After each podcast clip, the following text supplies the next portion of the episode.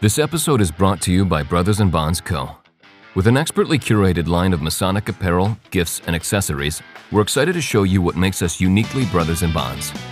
As a listener of this podcast, we're offering you 10% off your first order with us. Just use code TRAVELINGMAN at checkout. That's uppercase, all one word, T R A V E L I N G M A N. Be sure to find us on Instagram or at brothersandbonds.com.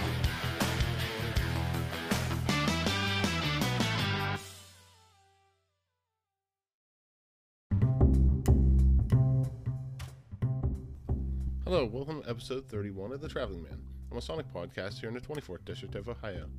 I'm your host, Worshipful Brother Jim Hall. On today's show, we'll feature Most Worshipful Brother Timothy S. Whelan, Grand Master of Masons in Ohio. The opinions discussed on this podcast are those of the individual and do not represent the views of Grand Lodge or any other Masonic body.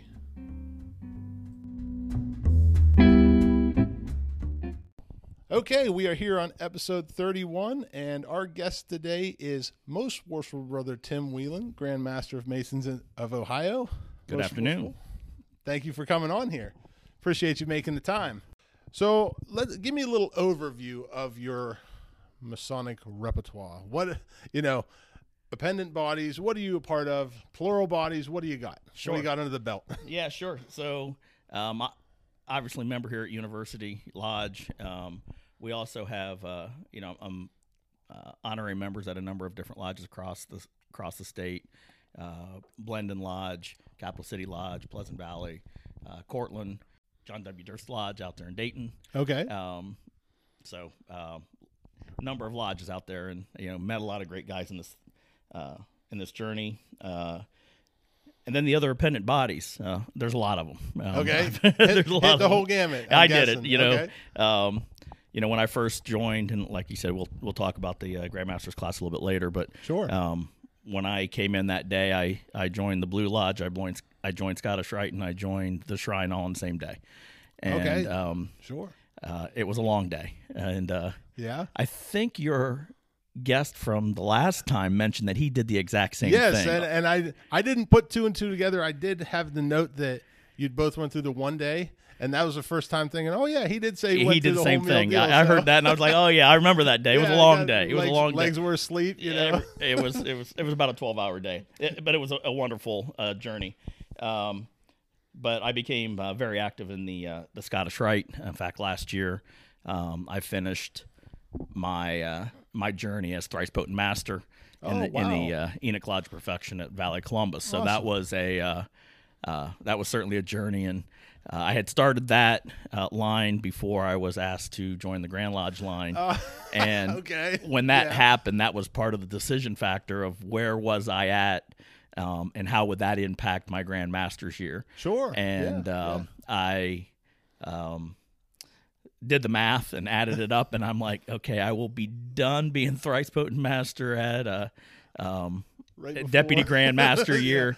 That probably works okay. Yeah. Uh, and just like anything, um, you're not really ever done. So No, no, never, never. but I, I was out of that role, so um, so that was good. But yeah, there's Valley of Columbus. I'm a member of Aladdin Shrine, Okay. uh, Community Chapter uh, number 227, Westgate Council number 129. Uh, we got Columbus Commandery number 69. okay. Uh, let's see, Allied Masonic Degrees, the Andrew J. White Jr. Council 245, Order of the Red Cross of Constantine, and um, Akbar Grotto. Um, and there might even be some some, Some- other ones. some there might be some other ones too. That and I, and I apologize if I left any off. Yeah, but yeah. um, there, there's pretty good uh, a pretty good uh, suite of those uh, bodies that I'm, I'm a member of. Uh, unfortunately, I'm not. Uh, other than Scottish Rite, I'm not extremely active at this time. Sure. because, Well, you got a you know, little something else you know, going on. The last eight years have been a little bit a little Yeah. bit crazy. Yeah, Um, and I I- I think it's cool that even with the Grand Line, because it would have been really easy to say, well, you know what, guys, Scottish Rite, I I have this opportunity, I need to take a step back. But I think it's really cool because there's a lot of guys that you know, hey, I'm just a Blue Lodge guy, or hey, I'm a Shrine guy, or I'm. I like that you you know bipartisanship. That's not well, to get into politics, yeah. but you do that, and Yeah. some people don't. So it's cool to get into that. Yeah, no, it, it was definitely something that was important to me. I did uh, give a commitment um, too Scottish Rite when I said I'd take that line, and Sure. um, I, I intended to uh, uh, to do that however I could. And there were some discussions with um, the current uh, leadership at the time. You know, that was eight years ago, seven years ago when Yeah, that was going yeah. on. Um, and there was some good discussion on, you know, what's the best way for me to to move forward with all this. And um, you know, I got to say the the uh, uh, past thrice potent masters that were in front of me um, and the guys behind me said. Oh no, we want to have a grand master in our line. Oh, yeah. and so You're- you're you know, staying. you're staying, and we're going to do whatever we need to do to help you and make make sure that you accomplish everything that you want to do. And so, you know, that was you know tremendously. Um, I'm tremendously thankful for that because that was Sure. you know, um, and of course that's that's what the brotherhood's all about, right? Everybody's Yes. here to help, no matter what we do.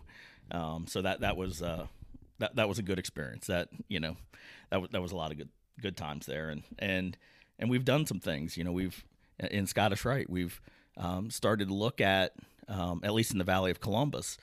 Uh, you know, years ago it was always you needed to be a ritualist and you needed to be a leader, and Yeah, and that's there's- and that is and over time you know maybe back when there were 225,000 masons in Ohio you, could- had the ability to find those guys that were both yeah, and you know we have really really good ritualists and we have some really good leaders. And then sometimes They're not the not one and the same. No Yeah. they're not one and the same. Yeah, and so sure. you know you really um you really need to think about you know what is best for the organization. And you know when we're bringing in new men you want them to see the best ritual you possibly can. Sure. when you're trying to manage the organization and you're trying to deal with membership and numbers and all of the things that go with um, the ongoing administration of an organization Yeah, yeah, you want to have your best guys there too sure. and so um, over the years, um, uh, Right Worshipful Brother Ebby Brewer has um, the active here in, in- for the Valley of Columbus. Okay. Has you know said you know we need to have the best people in the right roles. Yes. And so and so we did that, and that's worked out really well. Uh, other valleys uh, manage it a little bit different, but it seems to be working well for the Valley of Columbus, and that's certainly uh, works for me. You know, Yeah. we got to we got to make it work. That's it. That's it. Well, and and to hop back just a sec, I want to thank you because you are our first current Ohio Grandmaster, current sitting Grandmaster. We did have most worshipful brother Rains and most worshipful brother Charlie Murphy talking about Royal Schofield, and most worshipful brother Charles Ward, who is current Grandmaster of Alaska.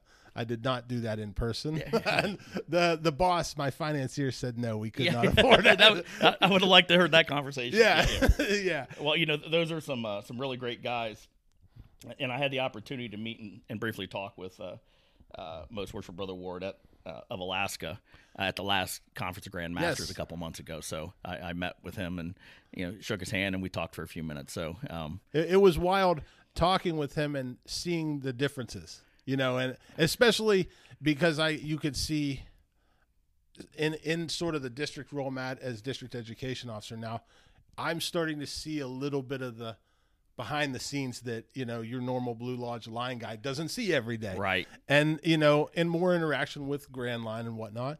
And then to see how their Grand Line works, and they have four guys, and it, you know, it's like, wow, you know, Yeah. we're all the same, but we're all a little bit different. That's It's right. And cool. you know, at the conference of Grand Masters, um, you know, I got an opportunity to meet with um, a number of the different jurisdictions, and some large, some small. And you know, I, I think about Wyoming, and I think about Alaska, and I think you know, great expanses of of space. Yeah. And, Oh my know, God. And but the jurisdiction size is smaller, and Right. and you know, there's pros and cons to. Uh, smaller jurisdictions and larger jurisdictions. Obviously, it's great to have a lot more members. sure. The downside is is you have a lot more members. you know. Yeah. What do you do? How do you, get them involved? You How know- do you keep them in, You in know the when middle? you right, and when you think about lodges and you're thinking about suspension, non-payment of dues, and those kind of things, and thinking about calling members, you know, if you think about a smaller jurisdiction, well, one or two guys in an office could probably Hammer call that every out. guy- hammer that out in a couple days of every single person that's suspended. Yeah. You know, you try that here in Ohio. Well, the couple. yeah. Yeah. It's You're a lot be- of calls and you're gonna be a while. you yeah. know? Yeah. Yep. So no, I uh, uh, I am glad to be the first um, first on your show as a sitting grandmaster, and as you know, I'm a huge advocate of uh, integrating technology into our fraternity. Yes. Um, and I'm always looking for new ways to communicate with our brethren and um, and how to get the message out. And I think this is, you know, when you, you presented this opportunity to me, I know we've been trying to work it out for the Yes. last couple of months, and Yes. it's been great. That I'm, I'm glad we were able to pull it off. Absolutely. So one thing I try to ask everybody here is how did you come to Freemasonry? And there's so many different answers. Some people like history, some people have family history. Where was that link? What brought you? Yeah, sure. So, uh, on, from my side of the family, there wasn't really a strong Masonic link, at least that I knew of at the time. Okay. And um, but my uh, father-in-law, Clyde Joe Bourne, uh, po- pointed me to the lodge door. Okay. Um, we were playing golf one day, and he had mentioned that he wanted to play golf at York Golf Club in Columbus with me during his next visit to Columbus. All right. And I'm like, man, that's great. You know, Yeah, I, I wasn't very good at golf back then, and uh, but I like to play, and Yeah. he's always fun, and you have some beverages, and you you have Yeah, a good time enjoy on the course. day. Yeah. And then I said, but Joe, how how are we going to play on that private course? You know, we're we're not yeah, members. not members. And uh, he mentioned that he was a Mason, and the lodge he belonged to, which was University Lodge, was a partial owner owner of that golf course. Oh, And I said, oh, okay. All right. Perk my You know, ears up. Work my ears up a little bit. I'm great. I'm going to get to play golf. You know, I, I drove by the golf course a thousand times. You know, I live up here on the north end where the golf course is, and Sure. you get on 270, you head west, and you're getting off on 315. You look down over to your right, you see this beautiful golf hole that's There down there by the river, and say, I always want to play that golf course. I wonder how I'd ever get on there. Yeah, yeah. And um, so uh, a couple of golf holes later, and a couple of uh, a couple of beers later, Okay. um, I, I looked at him and I said, uh, "Hey Joe, you know what's a mason and, and how do you become one?" yeah. This, the magic words. The magic words, Okay. and his eyes lit up, and he started talking, and he kept talking and talking. yeah, and, that happens. Um, and that happens, and that is, uh, you know, pretty much from then on, that was that was where that was history. And Sure. he uh, he said that he would get me into the lodge. He'd find the second line signer, and uh, and he did. And shortly thereafter, he called me and he said, "Timmy," he said, "There's a there's a grandmaster's class, one day class coming that you could get into." And I said, "Okay." And you know, as a non-member, and this is the other thing that I always try to tell people about the traditional versus you know grandmaster one day class guys is we're very quiet in our organization. We don't tell them a whole lot about the whole process. We don't Right. publicize the initiation process or anything like that. Yeah, And yeah. in fact, we prefer people not to know about it because there's things that go on that you want people to be surprised at. yeah, absolutely. Well, most of the guys that come in, they don't know anything. So they don't even know that there's a difference between one way or Yeah. another. Oh, yeah. And so um, I said, sure, let's do it. And uh, so uh, I went in, and as I said earlier, I, That was it. I, I did the class, and I started showing up at Lodge, and here I am. So the golf and a few beverages maybe brought you to masonry. York Golf Course, am I right? Yep. All right. What kept you coming? And you, you mentioned a little bit about those guys right off the bat. Yep. Was that was it a fellowship thing? Was it a knowledge? Was it a hey, you know what? This is really somewhere that I can take my skills and hone them and place them in lodge and really go buck wild. What what brought you back? Um, so what really brought me back was um, the fellowship. Okay. Um, I'm a social guy. yeah. I mean, there's no doubt about that. I am a social guy. sure. Um, I enjoy the fellowship, and I truly enjoy being around like-minded men. Absolutely. And um, obviously, being involved in the community and helping out with our charities, that's all important as well. Sure. Um, but really, the fellowship and the social aspect of the fraternity is is what I truly enjoy, and um, and I found that here. Yeah, And- yeah. I I think one of the big things, and you know, inevitably somebody's going to hear this and be like, "Oh, he doesn't like ritual." You know, and that's that's not it because I'm the same way. I love, I love going to lodge, and when I leave that lodge, wherever it may be, whether it, last night I was at Perry Lodge in an inspection or my own home lodge, when I leave there, it's like I'm supercharged to go out into the world for whatever that is. And there's so many things in the world that are not necessarily good going on. And I don't want to get into Yeah, yeah. whatever climates of whatever, Yeah. but you know, social life, politic life, ev- everything. There's a lot of bad and a lot of bad publicity. This is the good. Right. And This is- that's right. This is the good Yeah. side of it. And, and you know, and, and going back to ritual, um, I don't dislike ritual. No, I- I was ju- I was just picking but- something yeah, out. Right? No, Yeah. but but I, you know, I enjoy it. I've gone through it. Sure, Um, you know, that was one of the things where, again, I was blessed by the the members of University Lodges as I was coming up, um, as I was coming back. Right. Um, uh, worshipful brother Chris Combs uh, Okay. took an interest in me. He was going into the East that year. Yeah. And after we, you know, that was in April when I came in. We came back from being dark that summer, and um, he said, "Hey, you're back. It's great to see you." And uh, he said, "How about uh, you and I go out to? Uh, let's start going out to lunch, and ma- maybe you could learn the uh, uh, entered apprentice obligation. Would you like to try to learn a little piece of the ritual?" And I'm like, "Sure, why not?" I, I know young guys like just nod your head like, yeah, that sounds good. Sounds I don't good. know what You I'm getting into. Let's try it. You know, Yeah. and and I had what was interesting is when I had come back, there were like two or three master masons that they were doing in lodge. So I got to see the master mason degree three times in a Oh, row yeah. before we went back to being dark. Okay. Or before we went to going dark. And Yeah, so um so I came back in and um and and he said um you know let, let's go to lunch and so a couple weeks uh to go to lunch with him a couple times a week. We were going through the uh, entered apprentice obligation. Yeah. And uh, he said, "Hey, you got it. You know, you got it down." He said, you, Yeah. "You ready to give it in front of lodge?" And I said, "No." Yeah, yeah. And he said, "Why not?" And I said, "Well, it took us a couple weeks to do the obligation. Let's do the whole proficiency." All right. And I like that. He smiled and he said, "Let's go." Yeah. And so um, we spent another couple weeks. We learned the rest of the proficiency, and when when I had it, I stood up in front of lodge and I gave it. And then we moved on to the fellowcraft proficiency, and then we did the master mason. Yeah. and That's great. um, so it was it was it was really good. Um, my father-in-law actually had come up uh, to visit us, and um, he didn't know it, but when he when I knew he was coming, I made sure that I was able to do the master mason um, by the time he got here. And when he got here, I told him to make sure to bring a jacket because, by God, he got me in the lodge. He's certainly going to go and see me in lodge one time while he's here Yes. and that's uh, great. And so uh, he was okay, and and you know, and it's just like you know, we have a lot of snowbirds that live in Florida that haven't been active in lodge, and Sure. And before we left the house, he's like, Timmy, I don't know what said- to do. He said, "You got you got to remind me. What you know? Yes. What are they going to ask me? What are the you know? How are they going to test me? You know, because he was from that generation, and so I I took him into one of the side bedrooms, and we went through it all, and Yeah, um, yeah. and I said, probably they're not they're probably not going to ask you too much anyway, No, but in no. case they do, this is the basics, and um, so he we we came to lodge that night, and uh, uh, we were sitting over on the sidelines, and worshipful brother Combs asked for me to be escorted west of the altar. And he looked at me like, "What's going on?" You know, Yeah, and I just yeah. looked at him and said, "This one's for you, man."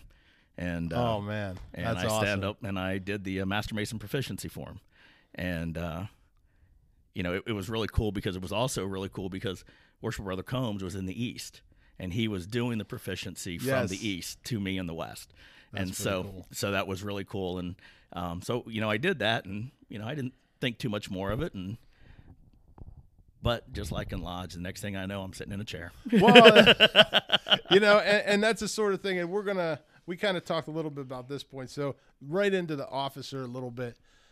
I know, you know, it, it was the, you know, hey, you want to sit in this chair tonight? You know, somebody wasn't there, whatever it is. It was the steward chair. It's like there's no lines. You get to wear a jewel and an apron, and uh, you know, oh yeah, this looks pretty snazzy. Look, look at me, and, and and before you know it, you know, it's junior deacon. And I'm like, well, that's a couple lines. Senior senior deacon, you can do it. You know, it's a little more, but and then all of a sudden, it's like, oh my God, I'm master. When when did this happen? Right, right. So how how did you how did that happen? How quickly were you in the chairs? Was it something that after getting through that was like, you know what, I kind of like a little bit of this. I want more. I, I liked it. I wanted to learn more of the ritual. Again, like I said, ritual's okay with me. It's just not my key driving force here. And, Sure, sure. Um, but I sat in all the chairs. I um, did the charges. I did the did the rituals for all the chairs, and Yeah. eventually I did all the lectures. And so um, that that was pretty much that next year. That that after Awesome. I had done all the proficiency work and everything, and then.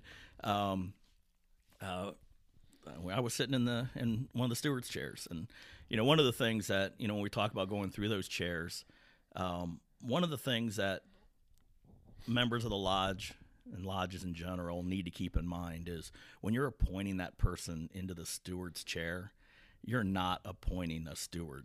Oh my God.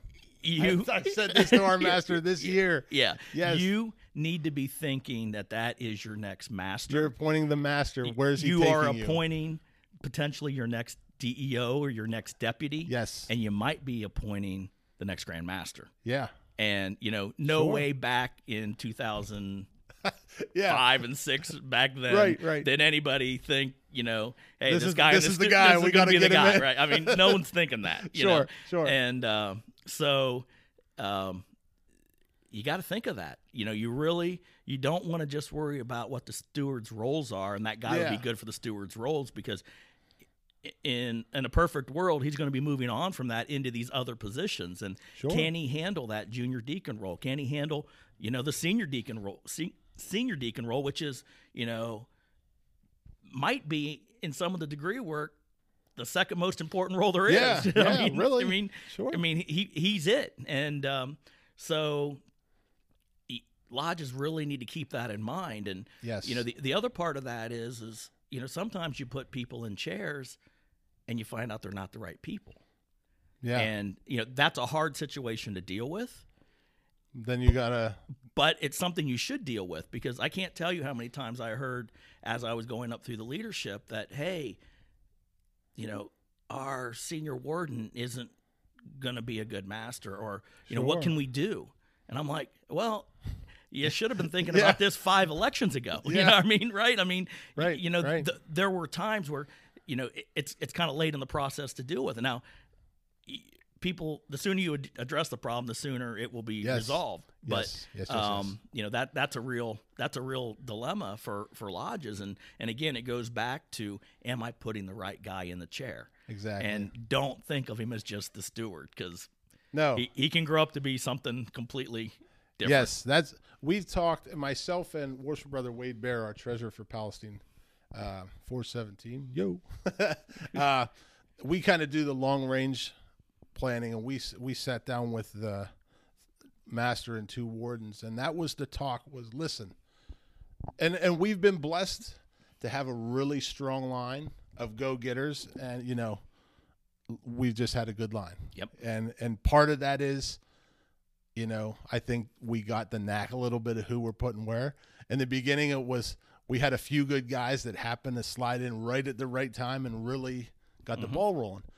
But that talk was with Barry is we are one or two appointments away from sliding right, Right. off the face of the earth because and it, it's not i'm not trashing any guys that have came in and not went all the way that happens and whatever but when you get a senior warden that is stepping out instead of stepping up Yep.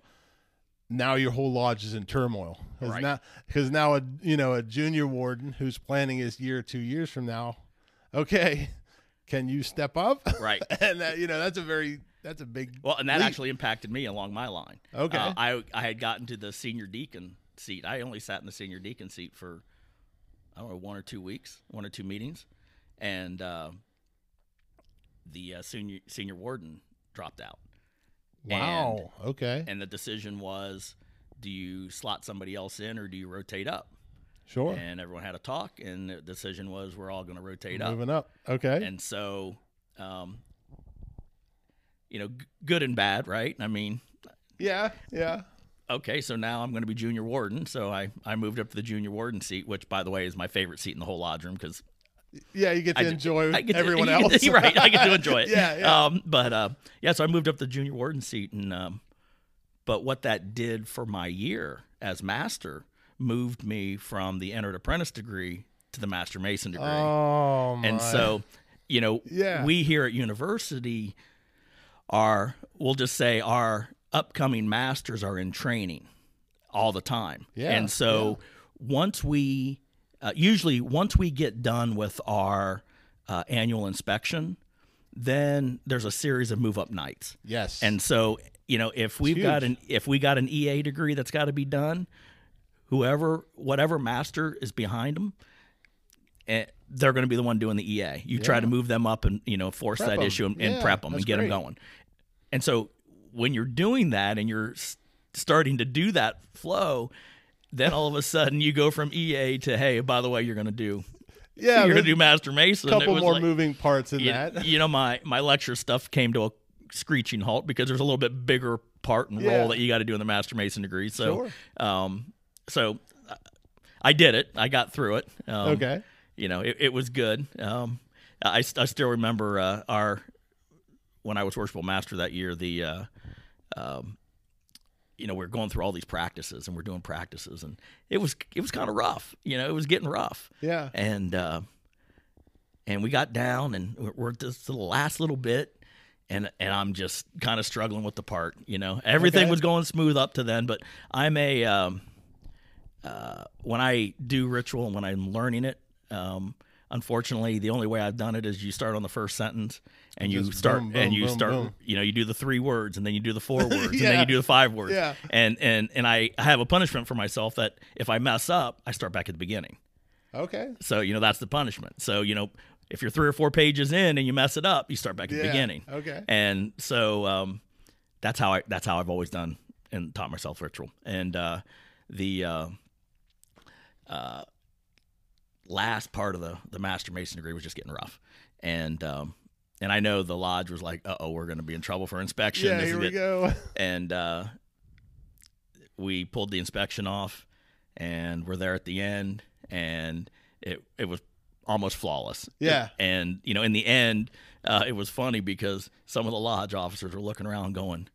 Who was that guy?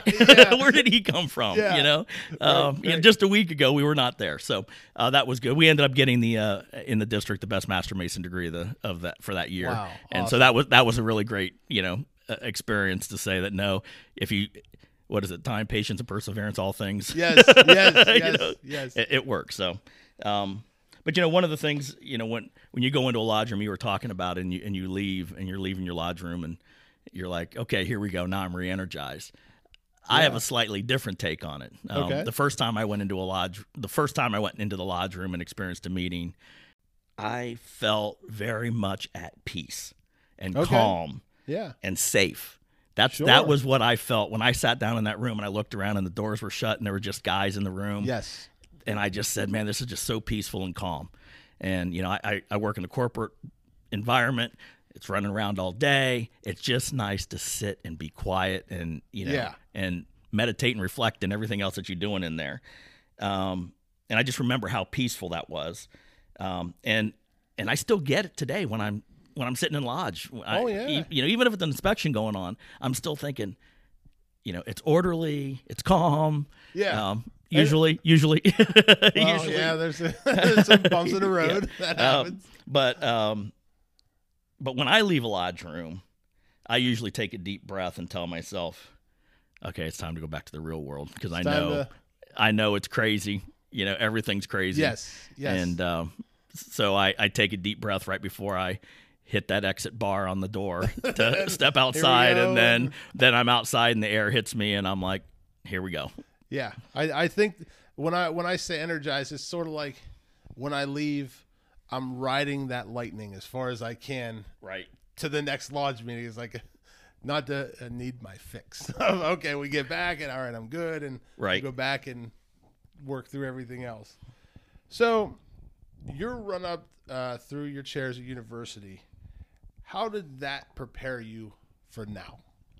Because it, you know, it's it's like building a building, and if the base is bad, Right. the roof isn't good either. Right. So so what part of that and maybe part of that, you know, jump from senior deacon to junior warden is one of that, you know, confidence things now of like I can handle this, you know, we went through that and Well, so, th- that was also one of those things that is like always have plan B, always be ready. You don't know what's coming up around Sure. that corner. Absolutely. You know, um, you know that's one of the things that I advocate for as Grand Master, which is you know having plan A's, plan B's, and sometimes plan C's and D's because you know especially in the world of COVID that we lived in, anybody thought that we were going to have all of this. You know, No. I mean, Yeah, y- you have to have backup plans in place and be ready for the unexpected, and that was one of the things that I, you know, was a slap in the face in lodge, which is be be ready. I remember one time I was a, a deputy and I came into a lodge and the master was sick, the senior warden wasn't there, and the junior warden was there.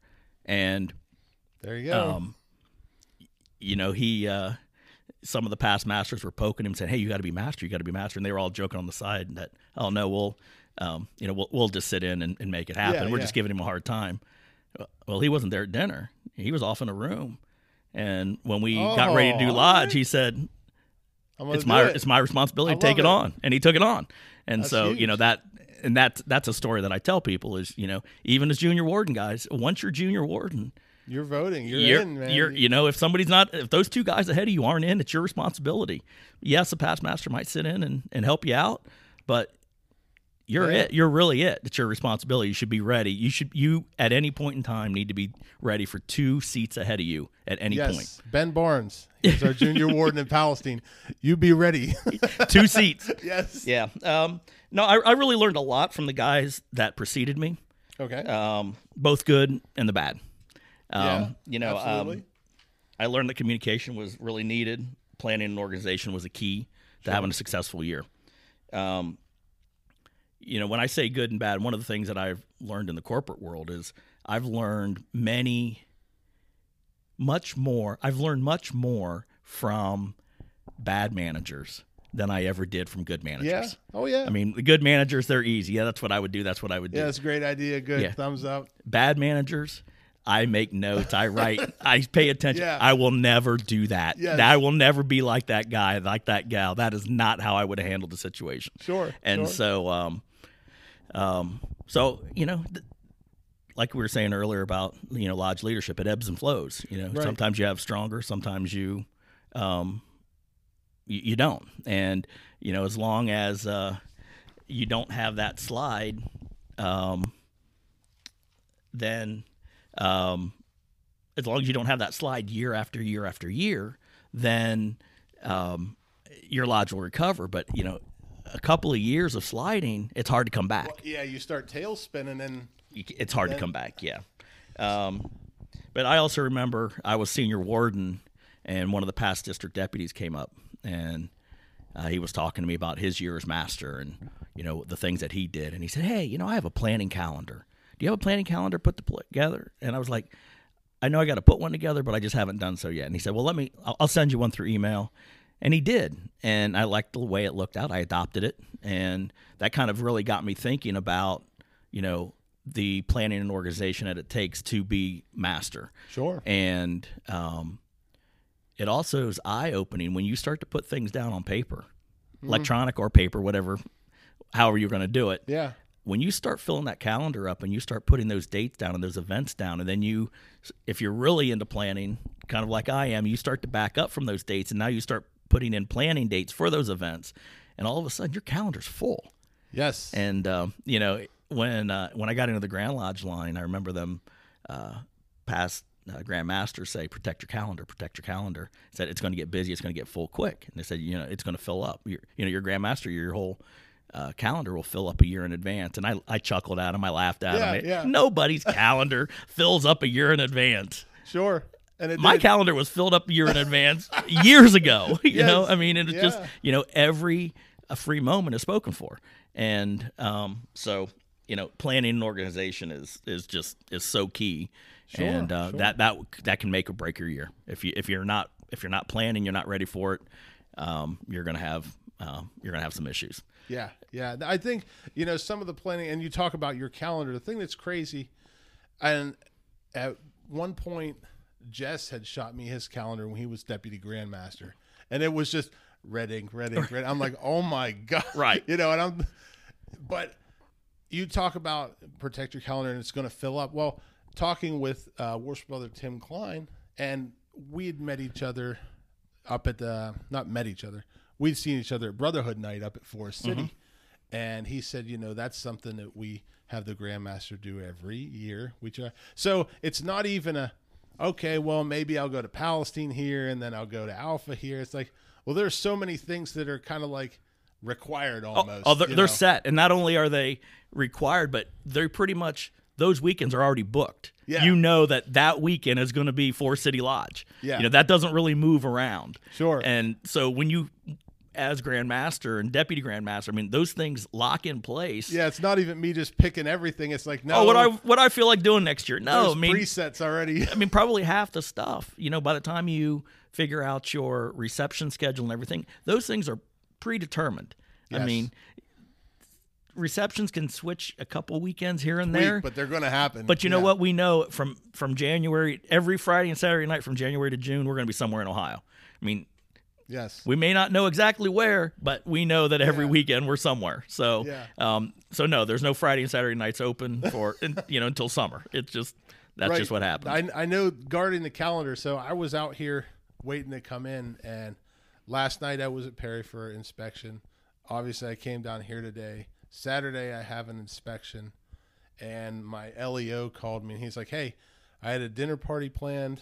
Things got a little dicey, and we had to cancel."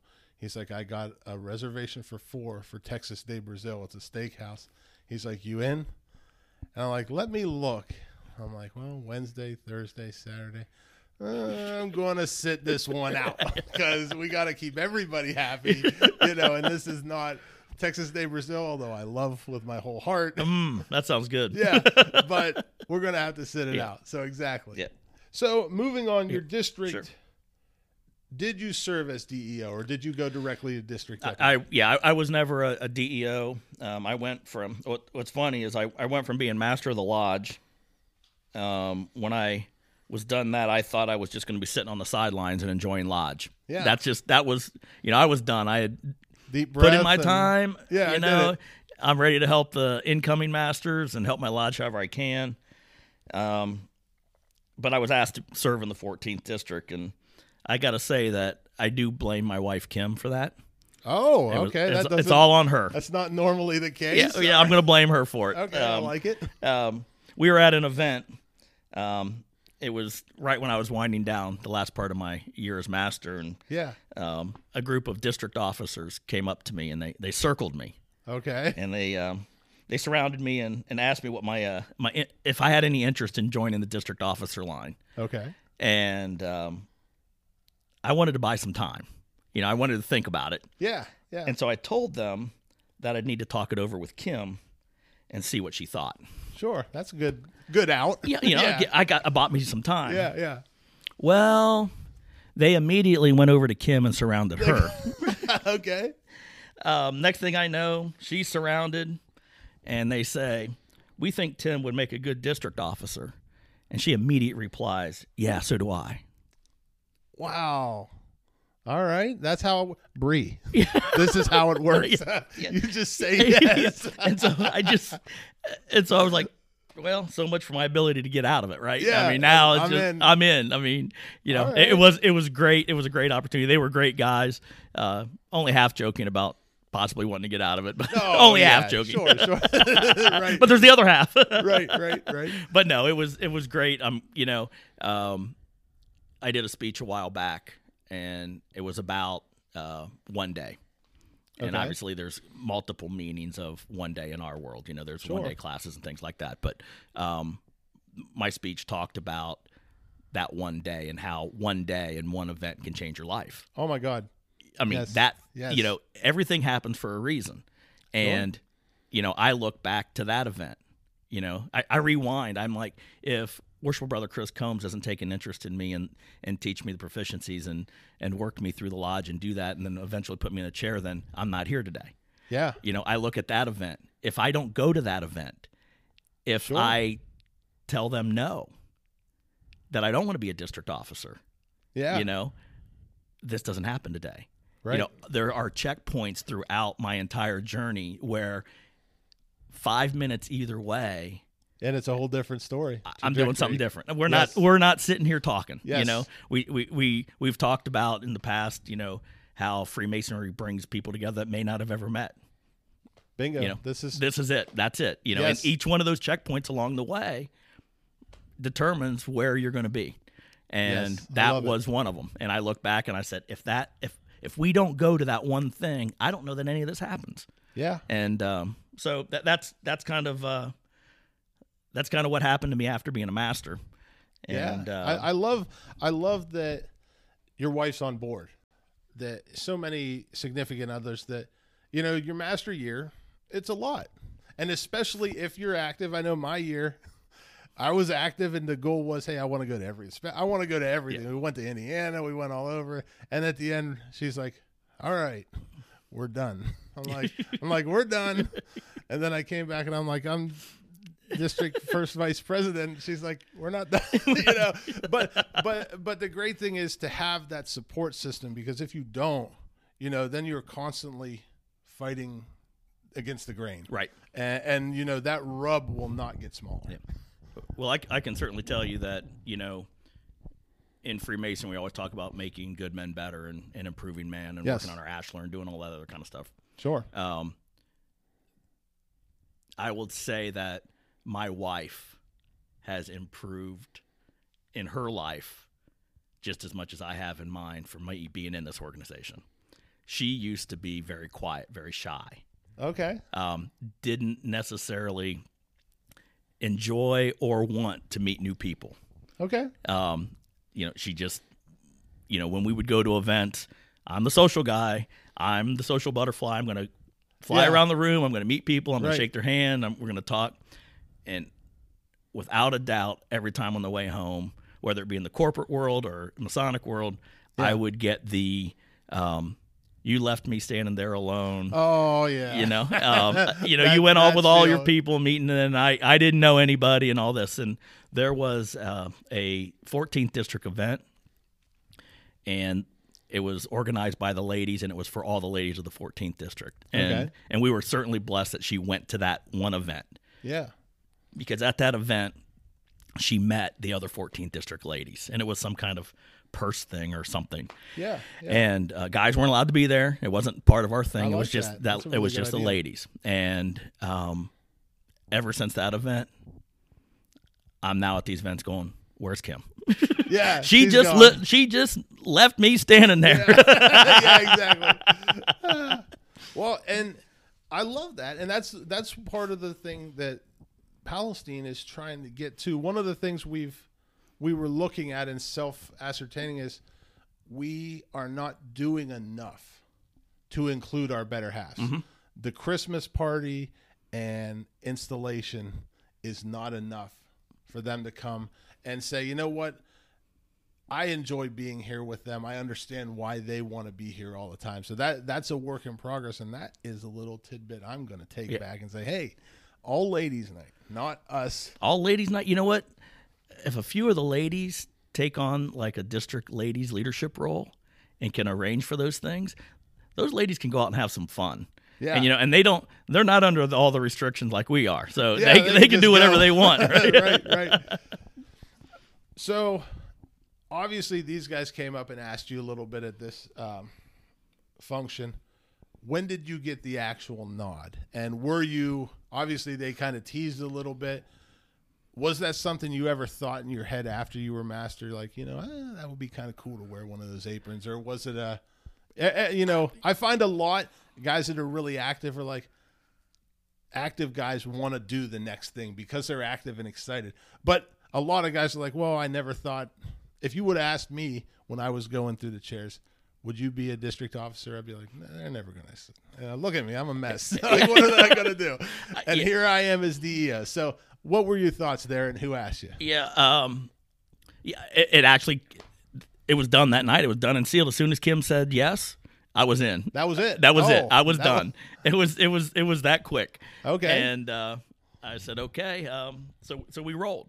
Um, never never even thought about it. You know, sure. I really was. I'm done being master. I'm going to sit on the sideline. Yeah. I'm sure Kim wanted to take a deep breath too and just sit on the sideline and do nothing. But right. like I said, I blame her. She was the first one. She's like, "Yeah, so do I. You're in." You know, it's like, okay, well then we then then the journey continues on, and um, so it, has been great, but yeah, it's her fault.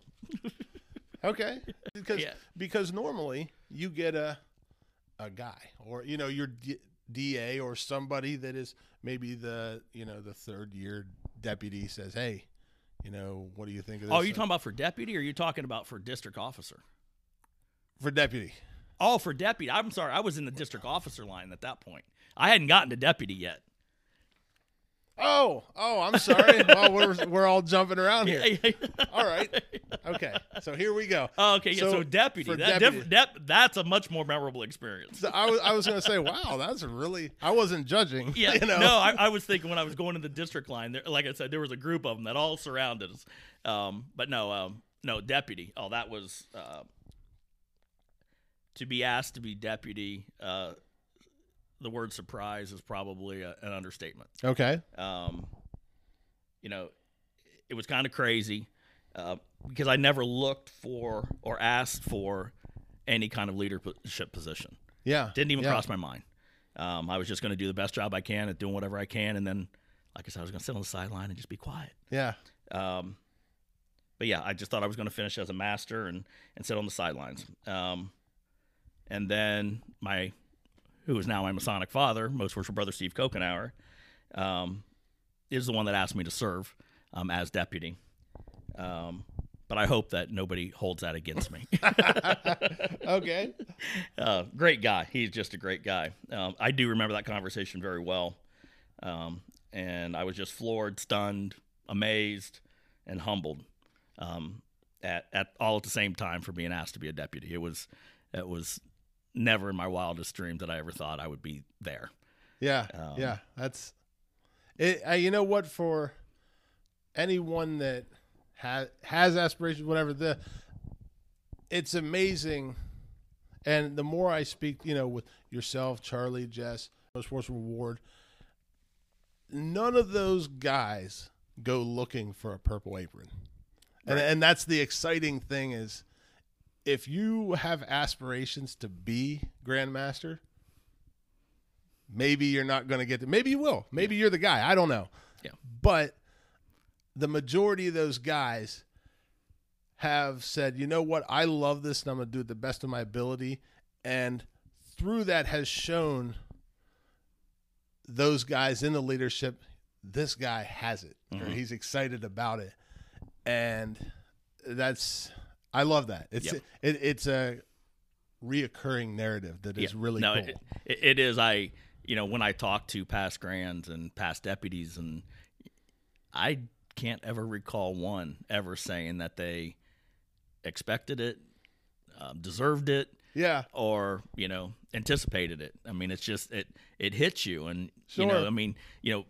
Just being deputy, you know, that means you know you're a part of Grand Lodge for the rest Oh of your my life. God. You know Yes. that is that is you know that's a huge huge step yeah and um, so no, I, I was I was stunned. I was just uh, just floored. Um, and it, it it and it only occurred in my second year as being district officer. I didn't finish my district officer line because I was taken out to become deputy. i'm deputy wow And so, um, um, you know, like I said, I stunned again. You know, Yeah, you know, yeah. this is not what I'm thinking. You know, sure um, but you know, I've been on a very expedited path to uh, to this. Um, Sure, uh, sure. I haven't looked back. I'm I'm not sure um, how fast people have ever done this, but uh, from joining to becoming grandmaster was 16 years. wow So you know, I, I, I I'm out giving service awards, and I'm like, you know, one day I might get my 20. yeah you know, and then you know, I'm then I'm totally amazed that you know I'm, you know, we're giving out 50 year and Oh my- 70 oh year, and, God, and I got I got to give out two 80 year awards. unbelievable You know, if you think about 80, they're at least 101 years old to get an 80 year award because Yeah. back then you had to be 21 to join. right right You know, and I'm and I'm like, I don't have my 20 yet. yeah, yeah.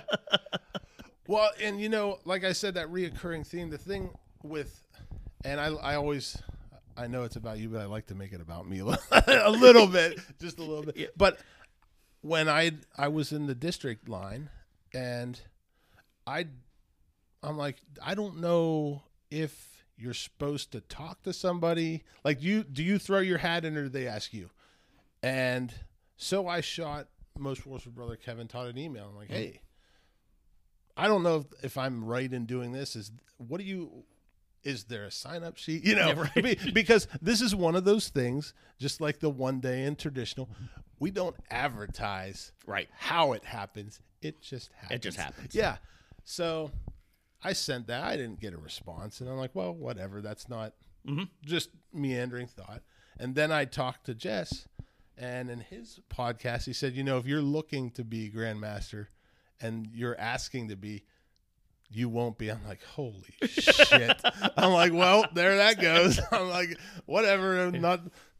So, and then Kevin did happen to call, and I, once again, I, I absolutely was floored. Yeah. Like, and it, it's an unbelievable the the weight of the responsibility and the honor of saying, hey, you know, and and also thank you for appointing me. Right. Kevin's suggestion, your appointment. Right. You know, so um, I appreciate that. So we're gonna we're gonna fast forward here because obviously you've went a step farther than deputy. Yep. Um, Grand Line. Oh yeah.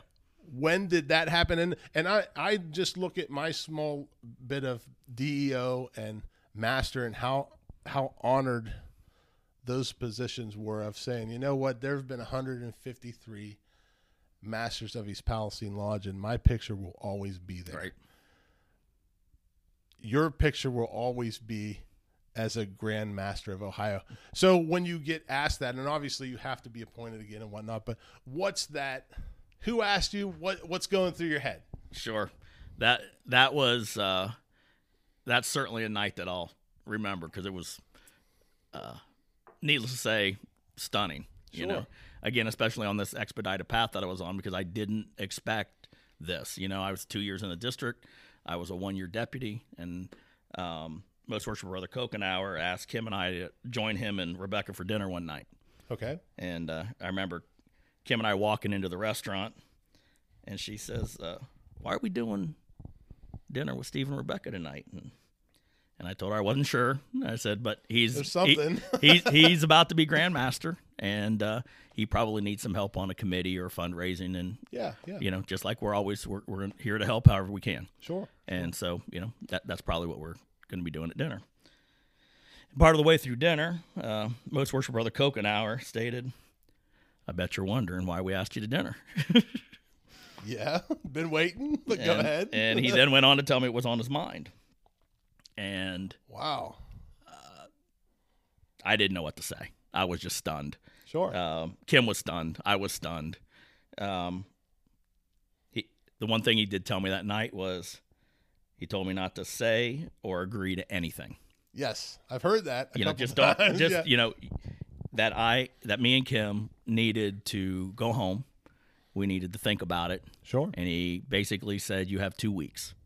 Okay. Think about it, understand the commitment, both from a time and from a financial perspective. Sure. It's you know, it's a significant, it's significant for both. Right. Um, and then get a hold of me and let me know what your answer is."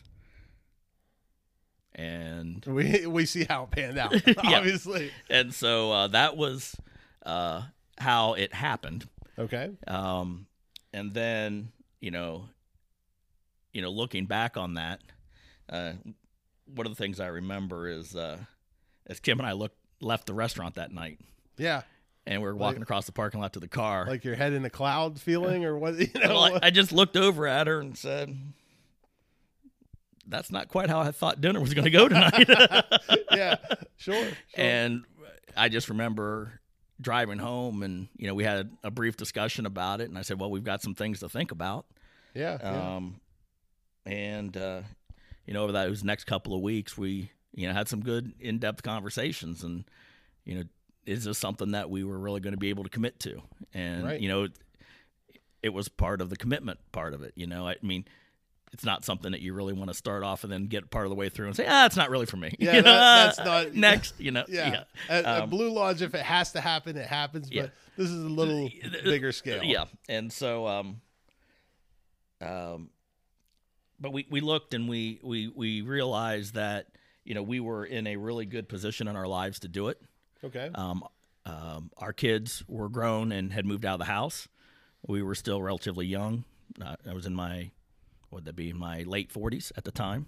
Sure. Um, and we said, if we ever were going to do it, this is the time is to do it. Yeah. Okay. You know, if um, I don't necessarily know if you would ever get a second chance if you turned it down, would you be on the, the next guy. list? Would you be on the next guy's list? I don't know. Right, Um, right. You might be, but you know, um, That's a big if. that's a big if, and it's also a you know, it's another eight years. It's almost a decade later, Yeah. and a decade later, you know, I'm headed in my 60s, and by the time you're done, you're in your late 70s, and Yeah. we're just thinking, let's do it. Yeah. let's do it now. Sure. Um, sure.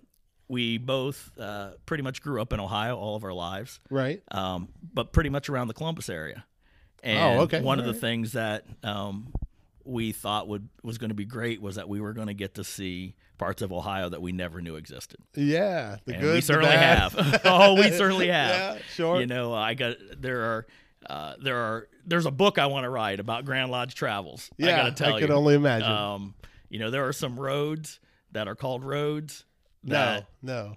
you know, I I've uh those roads are rougher than some of the things I go on my four wheeler on when I'm hunting. You know, Yeah. I mean it is you know Sure, Uh, but great times, no matter where we go, it's been a great time. But um, like I said, it was it was the right time. Uh, we were able to do it and we said let's go. And so I I called most worship brother Kokenauer up and said we're in. Okay. And, And that was it. that was it. Now, and, I, I didn't have this wrote down. So from that point, what is the time frame between there and when you're installed at annual communication? And I, I didn't mark that down. I apologize. Yeah, no, that from the time that you say yes that you want to do this yeah, thing, yeah. oh, it's it's a while. Say it. Yeah, it's, it's a while. I mean, it's. I mean, and you got to keep that under your hat. you got to keep it under your hat. Oh, you know, you can't. You can't. You know, it's it's close family. Everyone's only. like Tim. Why are you smiling yeah, all the time? yeah, it's close family only. And, and you know, and and it's funny because um, when that happens, um, or when it's about time for that to happen, the the pools and stuff start going up about who's the next guy. Oh, yeah. Oh, yeah. You know, it's Yeah, it's yeah, who's the next guy, and you know, and for a while I was listening to that and who's who do they think is going to be the next guy, and Yeah. um, and I just I couldn't say anything, I couldn't crack Oh, a smile, I couldn't say anything, and um, uh, I I I distinctly remember again another point in time where um, uh, we were at a Masonic funeral Okay. and uh, worship brother Chris Combs, the guy that uh, got me doing all of the stuff in Blue Lodge Sure. and uh, got me into the chairs. Um, we had walked out of the room together, Okay. and we were walking, um, you know, walking down the hallway, and he uh, and he just stopped me for a second. He looked at me and he said, "You know, if I didn't know better, you're the next guy." Now, I had said nothing to nobody. Okay. Kim had said nothing to nobody. Wow. and just- and I'm like, okay, this is the game. This is how they this is how they squeak it out of who that guy is. Oh. that was right? it. You You've know, been thinking like, how do you I know, approach this? yeah, you know, and um, and my response was, um, I'm honored that you would think that I would even fit into such a role, That was a that was a nice. and I left it to- at that. I didn't, I, you know, I didn't say no, I wasn't, but I just left it at that, and um. But you know the speculation goes on, you know, and Yeah, and, yeah. and and who's that guy? It's not going to be him, and so you just gotta you play through all that, and uh, um, but no, it's it's it's a lot of fun. Uh, some guys figure it out, you know. And obviously, uh, people start to travel together, and you start to see, See certain people around. Too many know, yeah. coincidences start to. Um, but but at the same time, you know, it'll get announced, and uh, Yeah, So, uh, but no, it was it was it was it was a great time, and um, you know, it was cer- certainly that part was a lot of fun, and looking back on was uh, was something that I'll always remember and, and, and laugh at because there was a lot of it that was just funny. And Yeah, then yeah. as we get closer and closer and closer, and then you know you have many guys coming up to you and said, "Oh, I heard you're the guy," you know, and it's just like I don't know what you're talking about. yeah, I don't, just, I don't know what you're just, talking just attending same as you. Like, Yeah, we'll right. I think you're the guy. know? right, right. So, how soon after you get installed do you start planning your year? Because obviously, you know, when you get that first nod, you get reappointed. You're not getting elected, so Right. you have to get reappointed. Right. A, Right. and elected the whole way down the chain. And everyone says, well, you know, it's progressive, but it still has to happen. It's not, nothing is set in stone. Right. So, you know, obviously, X amount of years out, are you already planning right there? Like, so yeah. or, so or ball rolling. Yeah, so um, just like I've done in the corporate world, and I kind of apply the same uh, mentality and strategy to my Masonic life. Was Sure.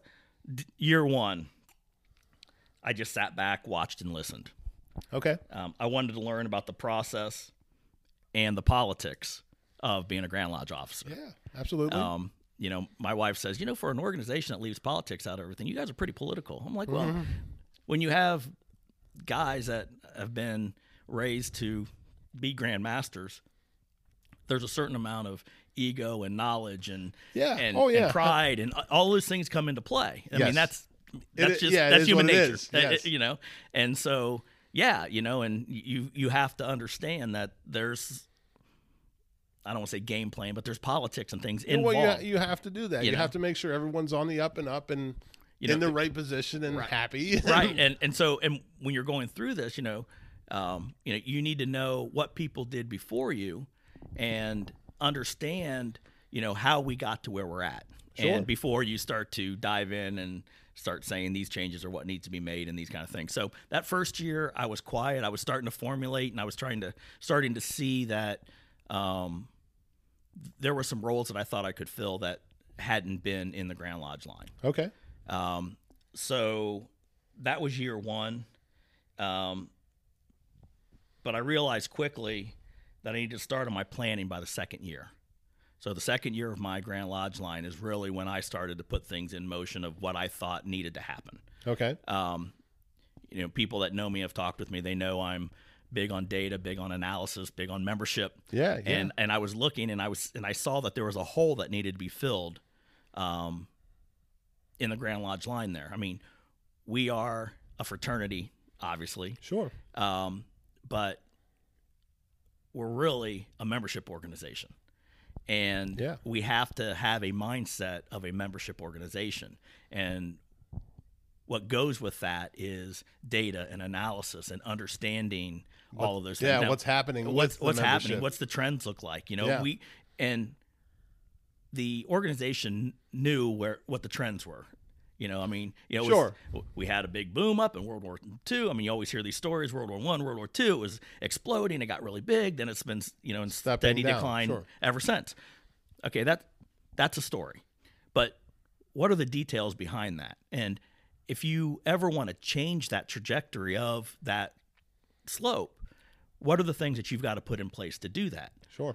and when you put things in place you have to know where you were at to know if you were better if what you just Yeah, did what are we measuring on? yeah you, Yes. you have to set metrics in place Sure. in order to have metrics you got to know the numbers Right. and so all of these things have to be done. And and I would have loved to have been able to say year one, boom, everything is all there, you know, and it's easy to do, and we'll just put these programs in place, and it'll all be magical. And Yeah. you know, Yeah. it, it wasn't like that. You know, Right. there was, you know, again, we had numbers, we had data, we had the Maury membership management system. Um, in that second year, I think it was, um, I convinced uh, uh, Mike Watson, most worship brother Mike Wa- Watson, Sure. to uh, uh, tell the Maury folks to give me access to the raw data underlying um, that powered the Mori database. Right. I have uh, some SQL skills, so I was able to do queries. I was able to pull raw data out, look at things at a much more detailed level than what the standard reports. You know, Right. who's an active member, who got suspended, those kind of things. There's a lot more data that can be mined if you can get down to that Right. To that very level. bottom yeah. to that level. And so um, that's what I started doing in that second year. And you know, I started off by taking a look at um, and analyzing the data that's simply in the uh, Grand Secretary's report. And I started building membership models um, based on what I do at work now. Uh, Okay. we- I've, I've been I'm in. I manage uh, the membership operations for an internet company. We have a million and a half men, a couple hundred million dollars in revenue every year. It's a big. It's a big. It's a big organization. Yeah, you know. yeah. And when I started seeing what we did or what we weren't doing, I'm like, oh, it'd be really easy just to pick up that membership model of what I do every day and plug in the numbers for here and see what happens. Right. And so I did that, and I'm like, oh wow, There- there's here's some insights. Yeah. Um, sure. But getting that data, building that model is only part of it. The other part of it is getting the guys to understand it. Yes. You Oh, got to yeah. get people to understand it and understand it enough that they can then start to say, "Oh, these are some of the things that we need to do." yeah buy into it and buy into it and start to plan around it. Sure. And so there was a number of things that you know it started to find that you know as we started to um, uncover the data, I- really got going um, the year that Most Worshipful Brother Kaler was Grandmaster. okay. Um, and by that time, I had enough access to the data. I, I had enough uh, information that I could really um, start to tell the story Right. of what right. everything was telling us. And um, at the same time, he was deputy for Scottish Rite in Ohio. And I was to a point where I was like, it would be really cool if not only did we understand all of the Grand Lodge data, but what if we tied in and mapped all the Scottish Rite for Ohio data? Sure. and you know what could we see and what could we learn about that and so i, I told him and um, our active uh, right worship brother ebby brewer um, as i talked about earlier in Yeah. scottish rite um, he was uh, kaler's uh, grand chaplain and Right, so right. the three of us traveled around a lot together and i was starting to do data analysis for scottish rite as well Okay. and so then we basically, uh, most Worship Brother Kaler just said, you can have access to the data in Ohio, you can have the access to the Scottish Rite data in Ohio. And so we started with the Valley of Columbus. I mapped that data, showed them, and they're like, okay, do it all. Go. Yeah. Go. And so, you know, there were some very interesting things that came out of that analysis. You know, Sure, I, I can see now, we can see what a man's journey looks like. We can see how old he was when he joined Freemasonry. We can see how long it took him to be from an entered apprentice to when he became a master mason. Right. I can see how long it was be, from the time that he was raised to the time that he joined Scottish Rite. I can, you know, we can see all of these things, and then you can start building profiles on, well, who joined Scottish Rite? And what we found, what we found was, you know, it's thirty, it's men that are thirty-five to fifty that have been raised in zero to three to five years. That's historically who joins in the reunions. And so that really starts to say, well, who do you need to target? If you're Scottish, Rite? Who do you need to go after? Yeah. These are the guys. These are the guys. These are the guys that you really should be looking at. So, um, a, a lot of insight there that, you know, again, all the data was there, but Sure. the story hadn't been put together on what it what it all meant. right. Right. Um, and so there, there's a lot of other data points that came along as we were doing this that, um, you know, we, we, we got insight into and we, Yeah. we started to act on it. But that started year two. All right. So That was year two when it started. And here we Taylor was a couple years later. And then, you know, now I'm to the point and during my rollouts, I was, you know, I've been very upfront with people. I'm a very transparent person. Yeah, And yeah, I, sure. you know, I am who I am. You're either going to like me or you're not going to like me. You're either going to like what I have to say or you're not going to like what I have to say. I'm okay with that. you Yeah, know? yeah. Um, but I'm going to tell you what's on my mind. And so, um, you know, when I did my rollouts, I said, this is the state of the fraternity, people. You know, we have things that we've got to do. We are in a, uh, we are in a reflection point point in time where we Yeah. have got to say, are we going to make the effort to turn things around, or Sure. are we going to keep going on what we're doing? Right. And where we're at right now is, you know, in 2005, we were at 125,000 Masons. And We're at 69,000 now. yeah. And if we don't make significant changes in 2044, we're going to be under 30,000. Right. That's the model. That's That's, the the, membership model. Yeah, that's the That-. You know, and um, you know, when I originally built that, I've got a funny story about that because when I originally built it, um, I was sitting at a Grand Lodge advisory meeting. Sure. It's kind of like the for those that don't know, it's like a board of directors meeting Right. with Grand Lodge, and everyone's sitting around. The committees are sitting around, and we're going around around the table. I, I handed out the membership model, and again, I'm second year in. You know, I'm junior guy, one of the Yeah, junior guys. yeah. I'm handing out. This is what where we're at right now. And this is what next year looks like, and this is what ten or twenty years out looks like. And all the Grand Lodge officers just kind of looked at it and shook their head a little bit, right. and put it aside, and moved on about the meeting. I said that was okay. I'm a junior guy. You'll hear from me again. Yeah. And uh, following year, we're at advisory. I hand out the the forecast, and uh, guys look at it, kind of shake their head, start to put it aside. Well, that time, uh, Right Worshipful Brother Ron Conley, the Grand Treasurer at the time, Yeah. stopped the meeting, and he said, "Tim," he said, "How far off was your forecast from what you gave us last year to where we're at today?" And at the time, we were at eighty thousand men, Okay. and my forecast was off by forty. Wow. So Yeah. That that's significant. we're close. Yeah, we're yeah. pretty. We're you know we're we're really really close. You Sure, know, sure. and you know, in the corporate world, if I was ever that close, I'd be you know Gold. gold. Right? Yeah, you know, you know, you're, you're just never that. close. But but our our our data's pretty stable historically, so it was easy to say if we don't make any changes, if we keep doing what we're doing, then it's easy to project out. Right. You know, you extrapolate that data out, and it's easy to do the calculation, and uh, at least easy in my head, but. It was, it was easy, Sure, and sure. and it was accurate. In fact, not too long ago, I I found one of those models that I did in 2017, Okay. and it said that um, in 2021 we would be at 69,000 and some change, and in Here we are. 2021 we're at 69,000 and change. So that was four years ahead. Right. I Tip- said what tip- the number was going tip of the hat. yeah, I don't- I don't So- have one, yeah. but- so you know that's where you know when I start to say what things look like in 2044, you know, 22 years from now being half the size. That's a that's a real number. So Yeah, you know, and that's a number that if things don't get worse, when I was doing these things originally, COVID hadn't hit yet. yeah. That's You know, I mean, whole- you, you can see that COVID has a big impact on what happened. sure. and we- so yeah. you know, how many more of those events are we going to have in the next 20 years? Yeah. and you know we we've been slow for two years, so it's uh you know we have to understand that that's the trajectory that we've been on. Now, Grand Lodge is in, a, in the process of doing a lot of good work. We've Yes. got some some things coming. Absolutely. Um, you know, mixed reviews depending on who you're talking to. You know, the centralized dues processes, the no- notifications to helping the lodges notify members about the dues, doing the online dues payments and collection. Yeah. Those things are going to help. This is year one. It's going to be a little rough the first well, year. yeah, and, and you know, it's it's one of those things where we're creatures of habit.